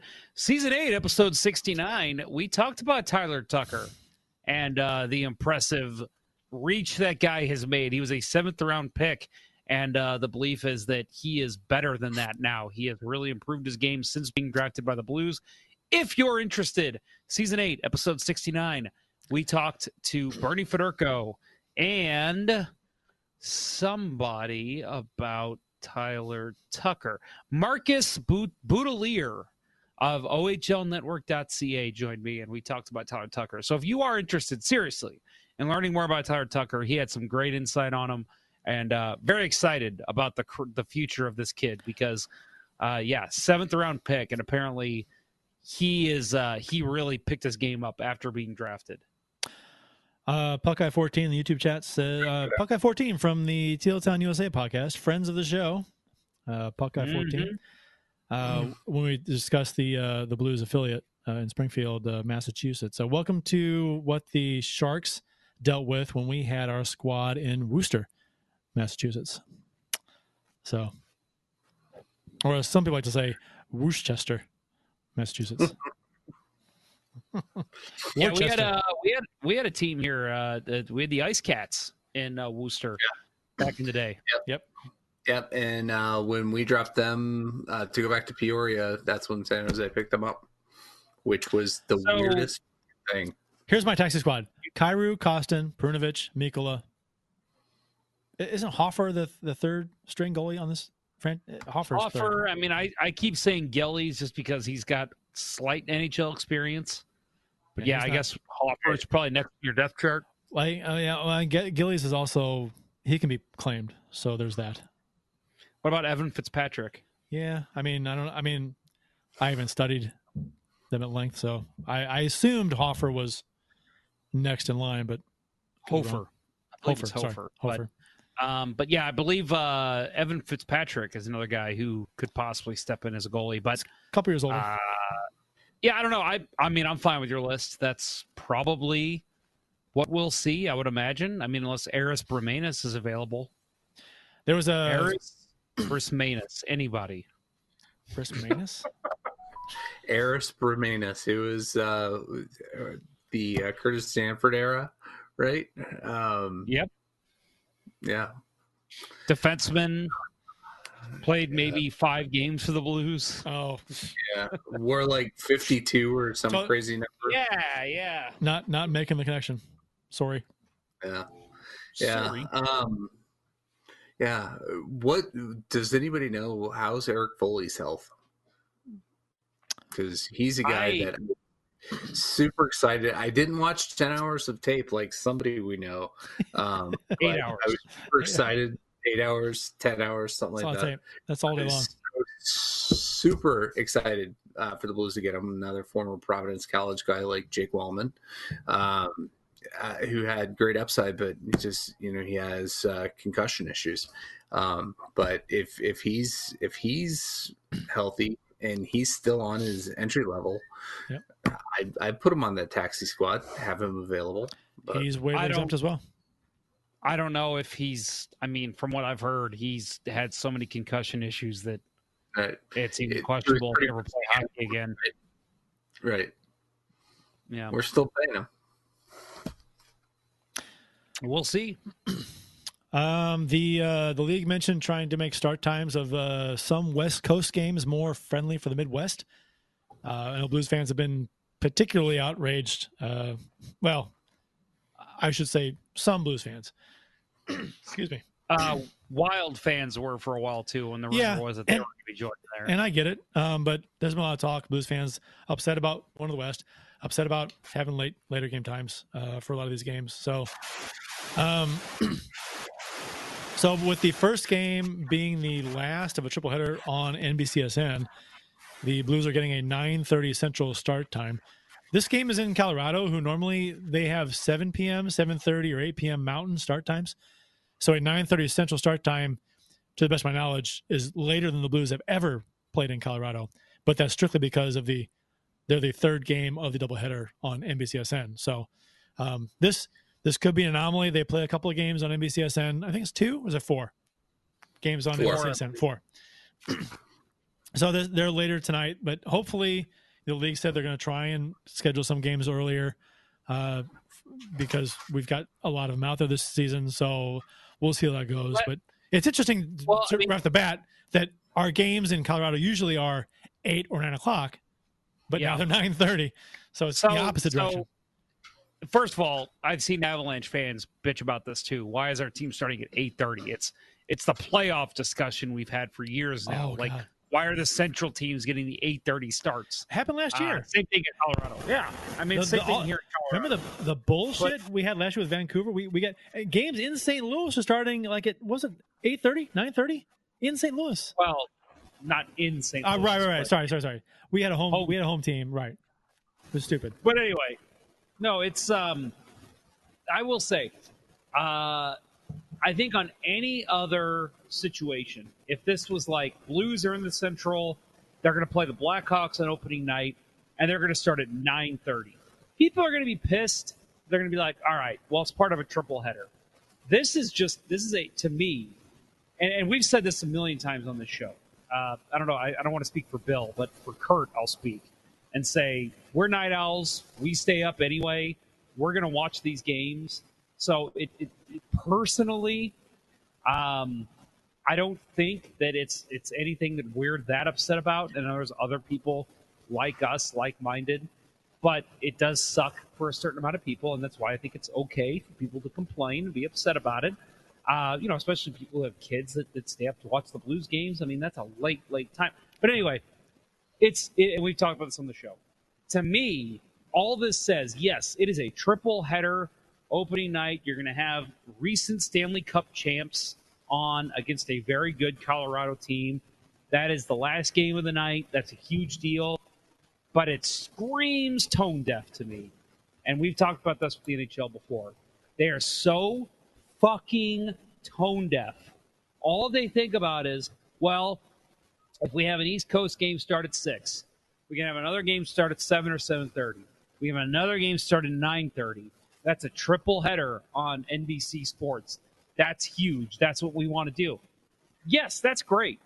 But have two California teams play. I know California sucks. These teams are not good right now.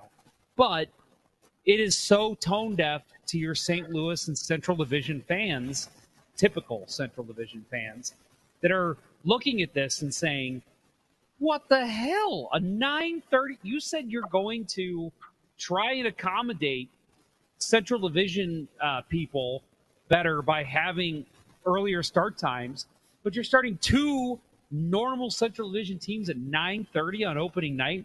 That's just a tone-deaf move by the NHL. I don't know. Maybe I'm just being harsh, but I just think that's a terrible PR move by the NHL to do that. What are the other two games going on?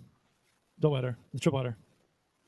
I don't even know. No, actually, because I mean, yeah, I'll give them a pass for one game. You know, it's. I agree. It's tone deaf. It doesn't make sense for Central Division teams to be starting that late in their local time zone. But I mean, overall, if you know, to me, I thought the bubble was super, super successful in, you know, having early after, you know, mid-afternoon start times. Why don't we continue to do that? There aren't fans in these buildings, and there aren't going to be until at least March or April. So why don't you just schedule it earlier so that you don't have people, you know, who are having to stay up way past their bedtime to watch hockey.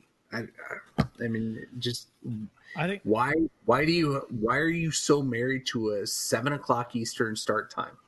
Yeah, well, I guess with the triple header you're not. You know, there's been a lot of people attacking the folks outraged, the Blues fans especially, that how vocal they've been, upset, you know, annoyed, irritated, whatever. How do you want to describe it about the late start times? But to be honest, this has kind of like been compounded, because if you go back to what we just touched on before the playoffs last year, it was a big deal that the Blues playoff games against Vancouver, we got the latest of the fucking latest games almost every time. A couple times for no reason. It was just like, why can't we play again? Why? We were getting pushed back to 9:30 a lot. And so that pissed off Blues fans. And then, so the offseason happens, and then there's the realignment, and now we're in the West. So now, okay, Blues fans are kind of annoyed at that. What the hell's going on? Why are we in the West? That we're Dallas and Minnesota farther west than we are, but we're in the East. I don't get it. Okay. And then the league says that they're going to give us, some earlier start times to make up for the fact that we're in the West.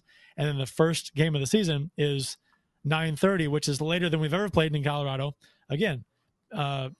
So I think a lot of the outrage is just compounded frustration with the league, the NHL. People like to complain about stuff anyway.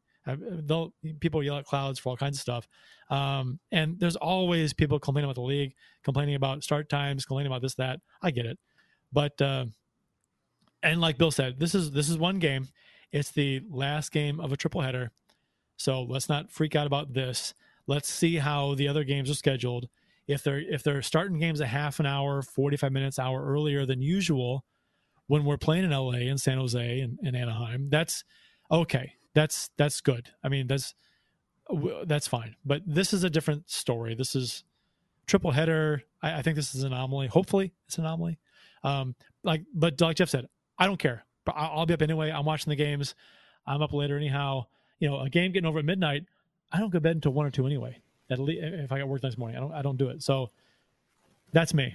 So personally, I don't care. But I do understand completely why people that may have to get up at 5 or 6 or whatever early are kind of annoyed. They may not get to watch the whole game because they want to get a decent night's sleep.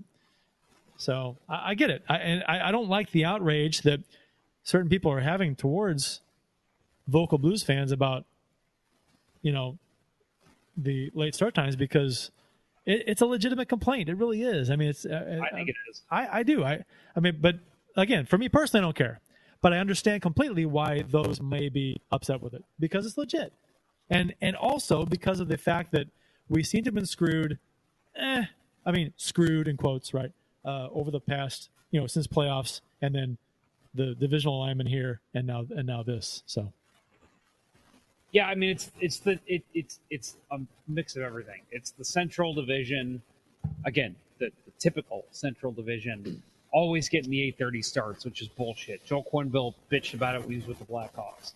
I mean, you get that, and then you get this, like you said, throwing us, and then Dallas. That was something Dallas people said was, you know, hey, we used to play in the Pacific Division, and that was bullshit, and I can see their complaints. I mean, they're a central time zone too. So right.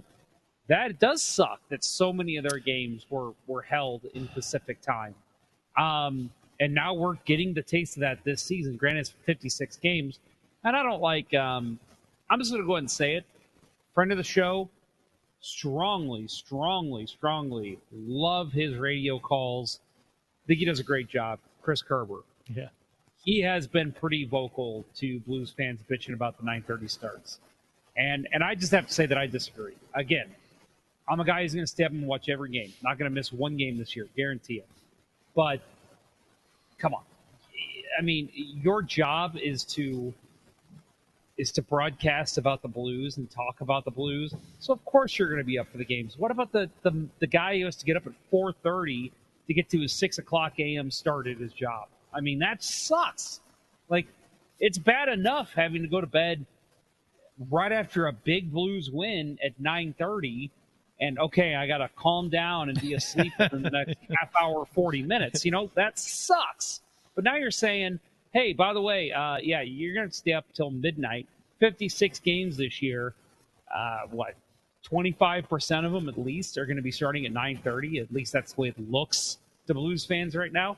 I get every complaint about it. I think everyone has the right to complain. So, Chris, we love you. You're a friend of the show. Great fucking guy. But I think it's time to pull it back a little bit and understand why fans are pissed off. Yeah. You don't get to dictate our emotions. Yeah. You know, it's yeah. I have no other points than, you know, to say you're absolutely right, Jeff. You know, it's ridiculous for you know, people within the organization to you know, and you know, if not paid by the organization, employed because of the organization, to tell people how they should feel. Am I glad hockey's back? Yes. Am I going to watch most of the games? I honestly don't know, but that's probably the next thing that we're going to talk about that's more impactful on that. Yeah. But don't tell us how to feel. Fox Sports Midwest is currently not available on any streaming service. And so, I mean, you talk about being beyond frustrating.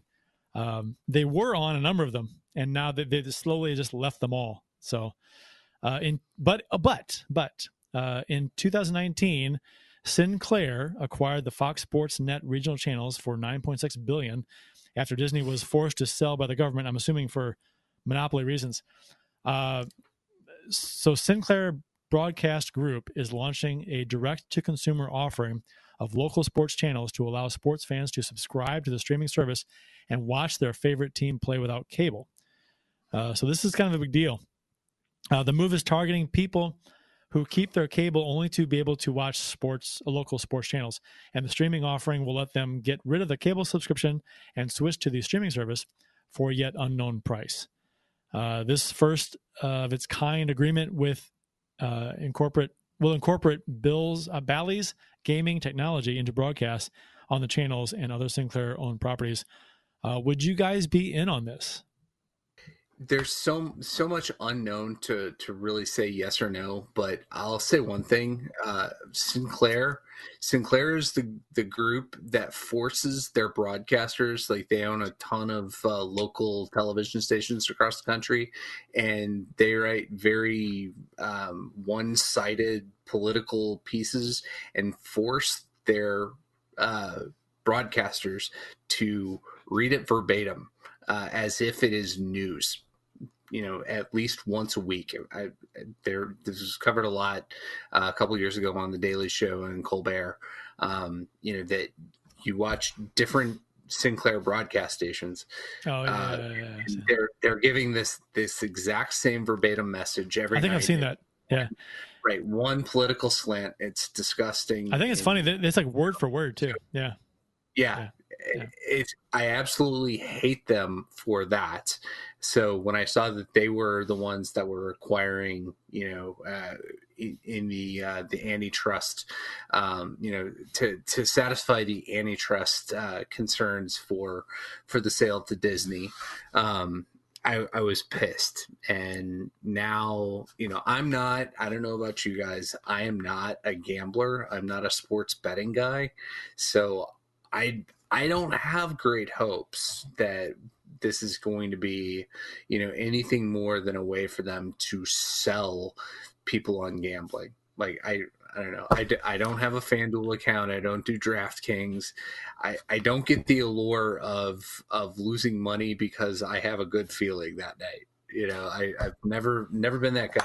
So I don't think I would. And I'm actually considering, you know, I cut the cable, you know, a year and a half ago, and I'm actually considering bringing Spectrum back into my house, which I never thought I would say. Who do you have for internet, Bill? Spectrum. Okay. So and your phone? You have a home phone? I pay nothing for my home phone. Okay. So I pay very little for my home phone, but it's all bundled phone, internet, and TV is Spectrum. Right. And it's actually substantially cheaper than they would be individually. So look into that. Yeah. That's what I have. No, I did. And actually I just saw that there appears to be a streaming only option, because that was the biggest thing for me. The biggest reason why I cut the cord was the equipment costs that Spectrum charged. It's like $10 a DVR or something, or yeah. And now you can just opt for streaming, and it's only like $25 a month or something. That's actually going to be a lot cheaper, you know, and then we add in the other stuff that we have. Yeah, they don't. Okay, so my issue with this whole thing is on the surface, this sounds fantastic, but I think with me, I've got a TiVo here that I love that I use upstairs, and I've got satellite TiVos that I'm going to, like smaller ones, that I'm gonna put on my other TVs in the basement, in the bedroom. So if I were to go this route, I would have to ditch the TiVo because it wouldn't be compatible anymore. And I have questions too about all of this. So, what's offered? How many simultaneous streams can you have at one time? Is there a DVR? Will they have on demand? That kind of stuff. So I think I record every game, and if I can't be watching the game when it starts, I like to, put the kids to bed or whatever, and I'll watch I'll catch up. How many times have I said, "Don't text me"? I'm radio silence. I'm catching up. I'm not live TV yet. So that happens a lot. So the DVR is a huge part of my life when it comes to blues games. So I'm and again, it depends how much this costs, to be honest. If it's really cheap, then maybe I'll look into it. But I don't know. It's gotta check off a lot of boxes for me to go that route. I know, Jeff, you're a cord cutter, right? So would this interest you?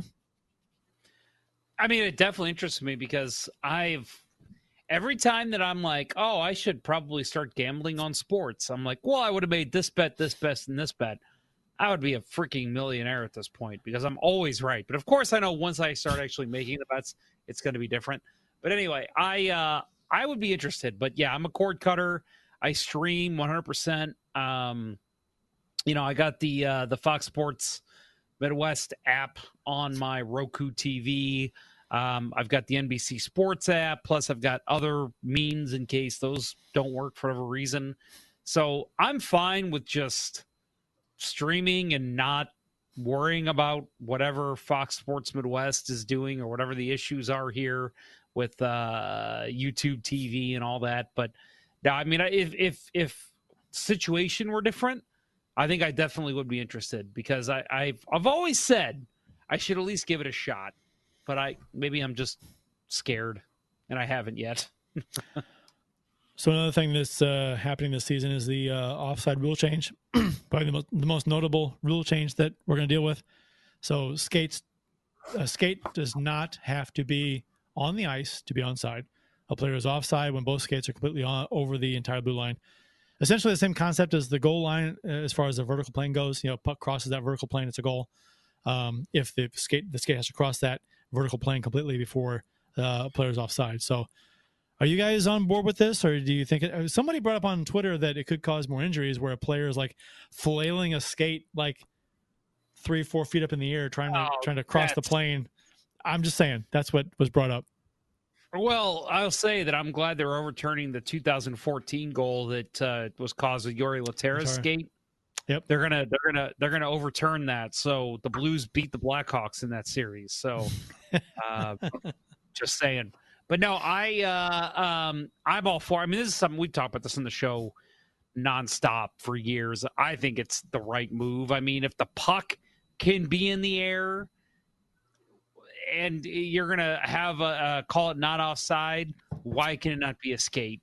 So I think that this is the right call, should have been made when they implemented the offside challenge.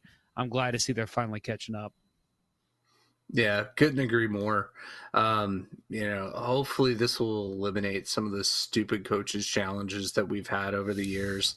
It's nothing more frustrating than, a play going on for what is the longest? It's been like there was something not in the bubble, but before the bubble. I think there was a play that was like close to a minute and a half of possession retained and got called back.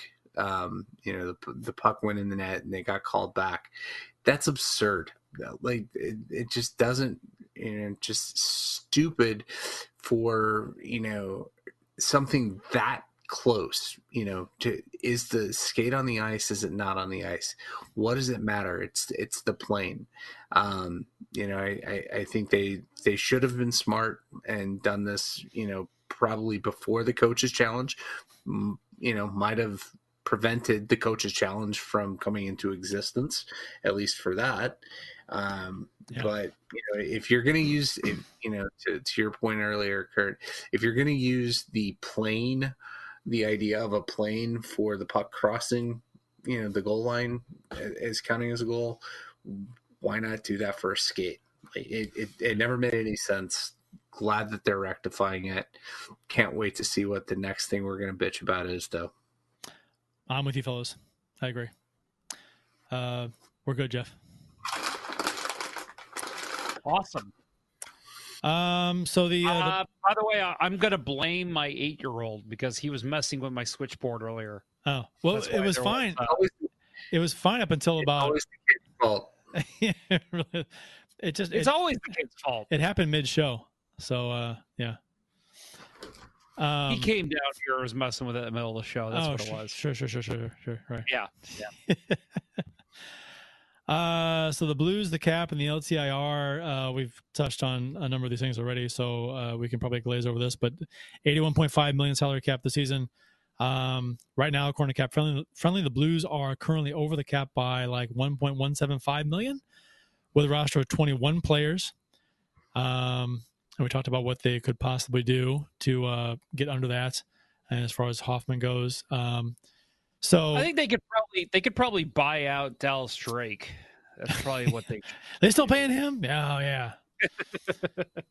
He doesn't have a DiPietro contract where they're still paying him. No. Okay, maybe Jay McKee then. Maybe Jay McKee. We bought him out.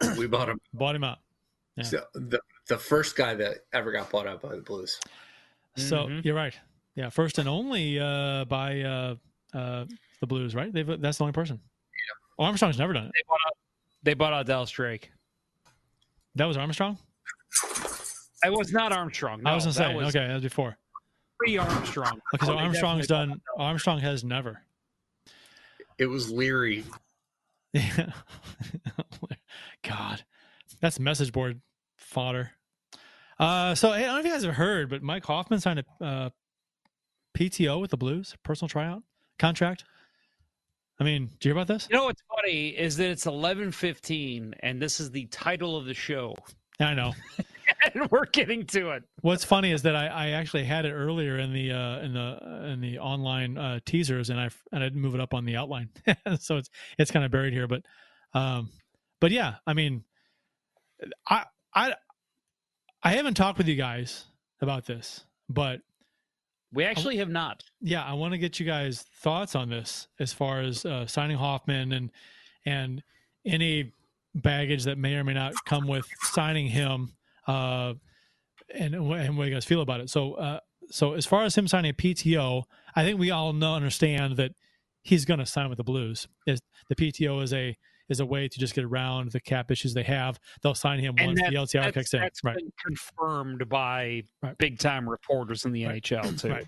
They have a deal in place. It's going to – who will sign, but it won't be until after camp, after the LTIR kicks in. So he's a Blue. The PTO is just, you know, surface formality, right, exactly. The exact word I was looking for. So you guys, are you guys in favor of the Hoffman signing? Do you want the Blues to shy away from him, or how do you feel about this? Bill, go ahead. I'm in favor of it. You need goal replacement with Tarasenko being out for the majority of the upcoming campaign, and there's no better available scorer on the market than Hoffman. I mean, you added the heat map, his finishing, and I mean, that was the one thing I was going to ask you to add, and you already had it in the outline. I mean, it's just, I mean, the guy is money. I mean, from a purely offensive perspective, and that's what I'm wanting from the player. One back check, I'll be ecstatic. But no, I think, this is a win, win-win-win kind of situation. You have the uncertainty of the market. You know, he's not looking for a long-term deal. He's not going to try to be Taylor Hall and force a long-term contract and then sign at the last minute with, you know, the highest bidder. He's looking for, you know, a place to play and, you know, taking, you know, the contract. And as Sheldon apparently isn't a big fan of the deal. I think he's a big fan of the Carlsons. But I think from a contract perspective, it makes a lot of sense. You know, bring him in for $4 to $4.5 million. You know, and the only thing is it isn't a done deal. There is risk that it could fall through. Somebody else could come along. We don't have exclusive negotiating rights. Somebody else could come along and offer him, a big dollar deal. You know, if there was a contender that, you know, maybe lost somebody in training camp, that, you know, that could force the Blues' hand. But, you know, with what we covered earlier, you know, the ultimate cap relief that we're going to have is $7.5 million. I think he'll be here. I hope it's more the $4 million range. But overall, it's a good deal. I'll add to Bill's comment about if another team tries to sign him. I have to think that the way the business works for most NHL players is if he shows up in Blues camp and, you know, plays the way we think he will, and another team sees him and says, hey, you know what? Hoffman looks pretty good.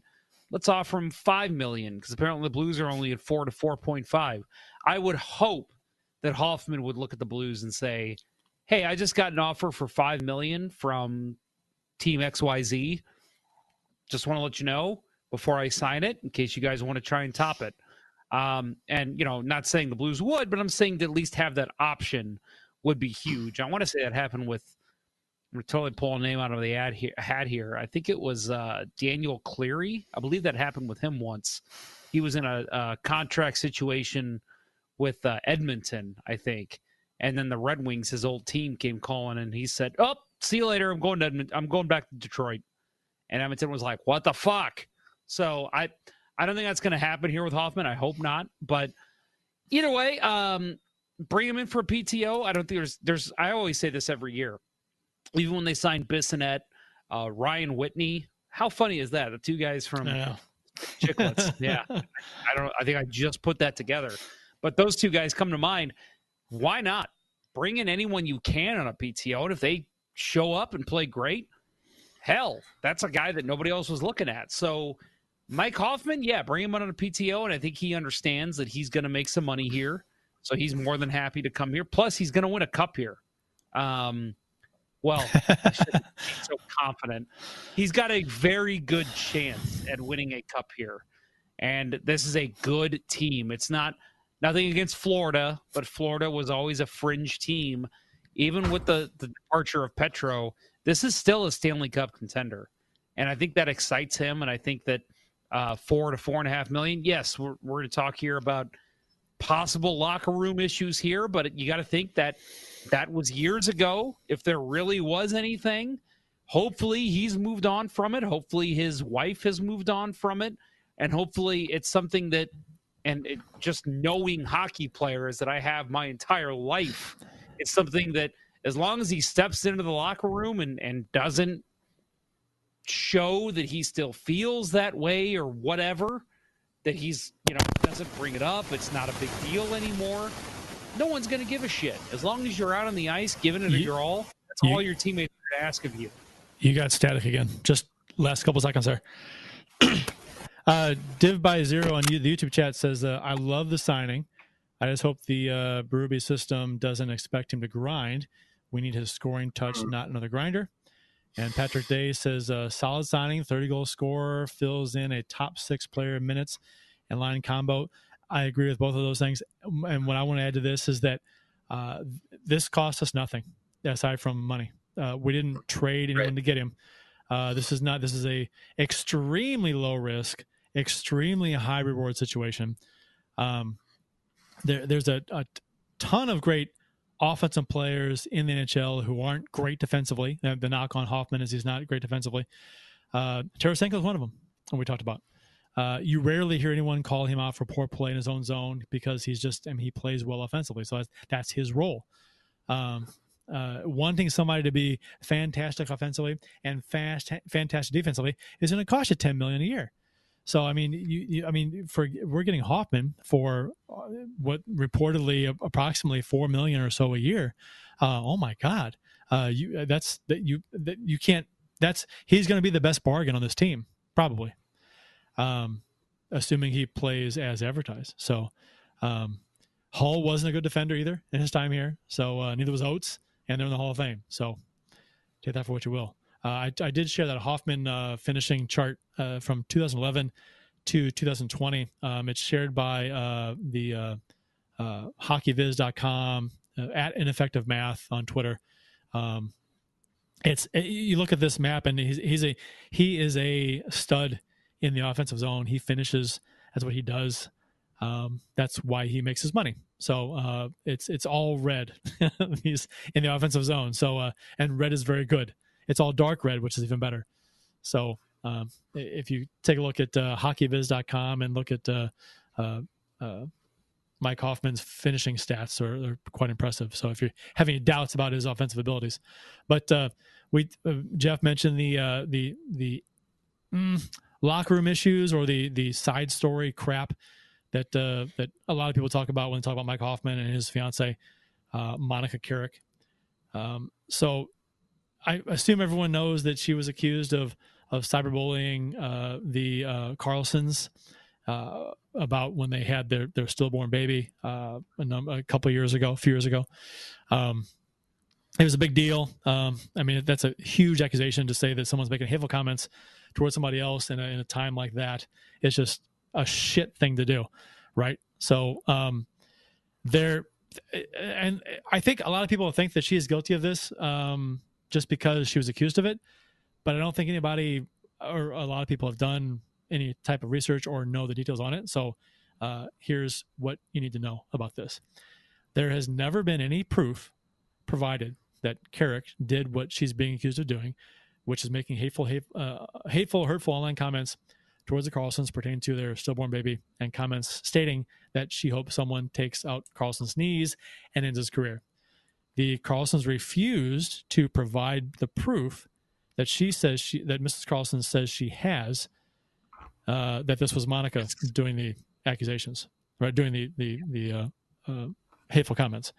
So they've only said, we know it's her. So in an attempt to clear her name, Ms. Carrick filed a Norwich order, which would have forced the Carlsons to show the proof that they have accusing Monica of this stuff. But a judge said that that's none of the court's business, so the judge denied the requested order. So nobody seems to know about the Norwich order stuff, and that's a huge deal in all this because the Carlsons were asked a number of times to provide by Carrick a number of times, like, what info do you have? Why are you accusing me of this? What proof do you have? Let me see this. And they would never show. They didn't show what it was. All they said was, we know it's her. So, you know what? To me, and that's where it ended, because if the Norwich order was not approved by a judge, then that's where it ends, because then the Carlsons don't have to divulge what they know. And then it just dies. It's just it's a online harassment thing that no one's pressing charges for. So yeah, to me, the Norwich order and the refusal of the Carlsons to share any info they have and to take it to court seems to imply that Ms. Carlson's, I don't want to like accuse anybody of anything, but to me, it implies that she's lying. It seems like why wouldn't you, okay, you're accusing somebody of this terrible thing. Where's the proof? Oh, I have it. I'm not going to show it to you. No, I just know. And I'm like, really? So you're going to like, that's weird to me. You're innocent until proven guilty, right? So I don't know. It makes you wonder if Miss Carlson is the crazy one. Yeah. Right? I mean, in a way. I will say that in this situation, because I actually was kind of glued to this because I thought there's a chance Hoffman will come to the Blues after leaving Ottawa. You know, instead he went to San Jose and then went to Florida, and which San Jose never even played a game for. They traded him pretty much right away. And I thought, you know, maybe the thought where there's smoke, there's fire. Maybe there's something there. I don't know. I don't know any of these people personally, but clearly there was a dislike between Eric Carlson's wife and, at the time, Mike Hoffman's, I believe she was the fiance at the time. Still is. Still fiance? Okay. So I don't want to say the Carlsons are crazy, the Hoffmans are nuts, whatever. I don't know. We don't know the whole story. But I will say that you know, that is something in the back of my mind as a red flag of, is there going to be an issue here in St. Louis? I don't think so. I mean, it seemed like in Florida, Mike Hoffman had no issues. It seemed like from what we all heard, now granted, Ottawa's a little bit more of a fishbowl than Florida in terms of media coverage. But it seemed like he got along with his friends or teammates, and they all became friends. And it seemed like he got along with the coaching staff. So there was no issues. So I'm hoping the same thing happens here. But I will say, you know, just again, that idiom of where there's smoke, there's fire, does make me a little nervous about it. So we'll see. I think the fact that Hoffman's fiance was demanding to see the reasons why she was being accused, and took it to court to try and get that information, to try and get them to reveal that information as to why they thought she was doing this, and then the Carlsons refusing to provide that information at all, and to let it go all the way to court, and to have the courts force them to release that information. To me, that is a huge, like, what? Something's wrong here. Something's wrong with this, because if you're accusing somebody of this, and it's a serious accusation, and you say you have the evidence, then show it. Give it to her. Give it to somebody. Give it to whatever. I don't know, but to refuse to reveal it, you come off as a liar. I don't know, for whatever reason. I don't know. Even though Kurt and I kind of disagree slightly here, I will add that I think that second chances are important to anybody in any industry, anywhere. And so I think, again, Mike Hoffman getting that second chance in Florida, we haven't heard a freaking single word about anything happening. I think more than enough explains that he's probably not a locker room issue. And, I mean, we'll see. But I don't think it's an issue. She may very well have done all this. We don't know. I'm not saying she's innocent, but based on what I've, you know, read as far as they're going to court and stuff, and about who wouldn't do what, and who, you know, it makes me want to side with her, because she's been, again, innocent until proven guilty, and to withhold that information, I think, just makes me want to say, okay, well, if you're not going to prove it, then I'm going to side with being innocent, because I don't know. She may have done it. I don't know, but prove it to me. That's where I stand. Yeah. I don't know. It could just be that the Carlsons, you know, that the proof could have, you know, and maybe this just would make a great, you know, Lifetime movie someday. But maybe the you know, the proof, you know, would require her to, you know, give some kind of, you know, something that makes her look not great too. So maybe that's why they didn't do it. You don't know. Yeah. But, you know, St. Louis, you know, bringing him here for a shortened season, you know, I don't know that I, you know, especially if Tarasenko gets healthy, that he's going to be here for more than a year. I don't think that, you know, the risk is going to be that much. You know, I don't know, you know, I don't have any insight into the social life of Blues wags in the pandemic era, but I would expect that there's, you know, it's not going to be as busy as, say, a regular season where, you know, you're having all kinds of get-togethers and planning all kinds of charity events around town. I mean, it's going to be a pretty, you know, low level year for that kind of thing. So I think there's less risk, if there's any risk at all, to that. That's my take. Yeah. So the locker room cancer thing, I know Hoffman wasn't apparently directly involved with the accusations. It was his fiance, but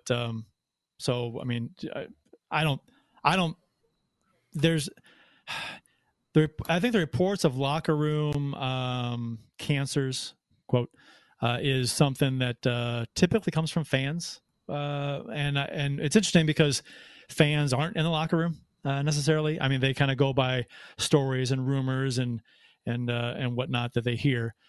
We've heard rumors about Steen, Petrangelo, Hall, Shanahan, Oates, all being locker room cancers.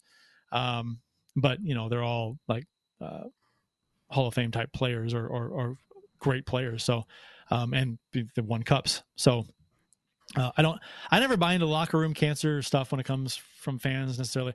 If it's coming from players or coaches who were in the locker room, that's completely different story. But the social media stuff with the whole, reading message boards and Facebook and Twitter, it's a grain of salt kind of thing for me. You guys never heard anything that was an actual serious personal like there was never a locker room fight between Carlson and Hoffman, right? No, we never heard anything about that. Yeah. So from what we heard, it seemed like they. I'm sure there was some animosity, but it was probably that they just avoided each other. It was just Carlson didn't talk to Hoffman. Hoffman didn't talk to Carlson. I'm sure that's what it was for the remainder of that season until they both got moved. And again, it has nothing. Maybe it had nothing to do with Hoffman. Maybe. There's even a possibility here, and again, I'm just totally speculating. It was his fiance that did all this, and Mike still, to this point, has no idea that it was actually her. Could be, yeah. We don't know. Nobody knows what the real story is here. So Mike's fiance could be a total nut job that he isn't aware of yet. You don't know. Or it could be blind. People are, you're blind to the situation that they're like the closest person to the person. So. Or it could be the Carlsons too. Carlson's wife could be a nut job. Granted, I think a lot of the wives sided with the Carlsons in the situation, the players' wives. And maybe Carrick, Hoffman's fiance, just was not well liked, and maybe that's why people kind of sided against her in this standoff. We don't know. You know what? We don't know. We'll never know. No, we won't. I don't think so. But. Like I said, I think with what I've read, I think I'm just siding with, prove it to me. I'm not a Missourian. I'm on the Illinois side, but, show me. Right? So. Yeah, show me. Show me. I'm on the Missouri side. Let's see. Puck Guy 14 should make the 8 games against our teams interesting. Hoffman tried start something in their only game. So I'm guessing. Okay, so last year, the Sharks. I guess Hoffman tried starting something against the Sharks. Maybe he didn't like being a Shark for 2 hours. Yeah, maybe he didn't. Blue Note. So Buckeye 14. While we got you on here, was it against Carlson specifically, or was it against just the Sharks? Is what I want to know. Blue Note fan report says, "Hey guys, I interviewed Darren Pang today and released it on my page today. Is also my it's his 52nd birthday. Hey guy, happy birthday, buddy. Hope you have a good one, and I hope that the Blues can bring you another cup here soon." Me too. Div by Zero on the YouTube chat says, in defense of the fans here, the Senators did nothing to refute the rumors trading both players. So that's true. That's a good point. The Senators, they did that, and not the best run or organization either.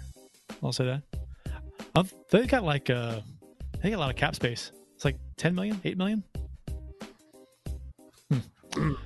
So like they're a team we should be worried about signing Mike Hoffman? I don't think so. Puck Guy 14, he says, against Carlson in Florida, first shift they played, Carlson was out the year they were traded in 18-19. Yeah, that's right. Okay, well, there's a backstory there. So that's something to watch out for. Yeah. Interesting. Yeah. Yeah. But again, you think about it this way. I mean, let's say Bill and I are playing each other in a hockey game, and Bill's lady said something about a stillborn that I had. Guess what? I'm probably going to be a little mad at Bill.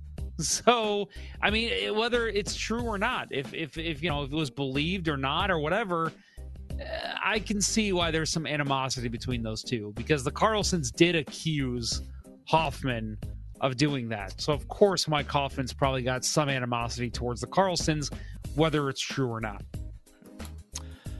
Up next for the Blues, January 13th, 9:30 p.m. Central in Colorado. So there's that. We got I'm so pissed about that. 9:30. Fuck.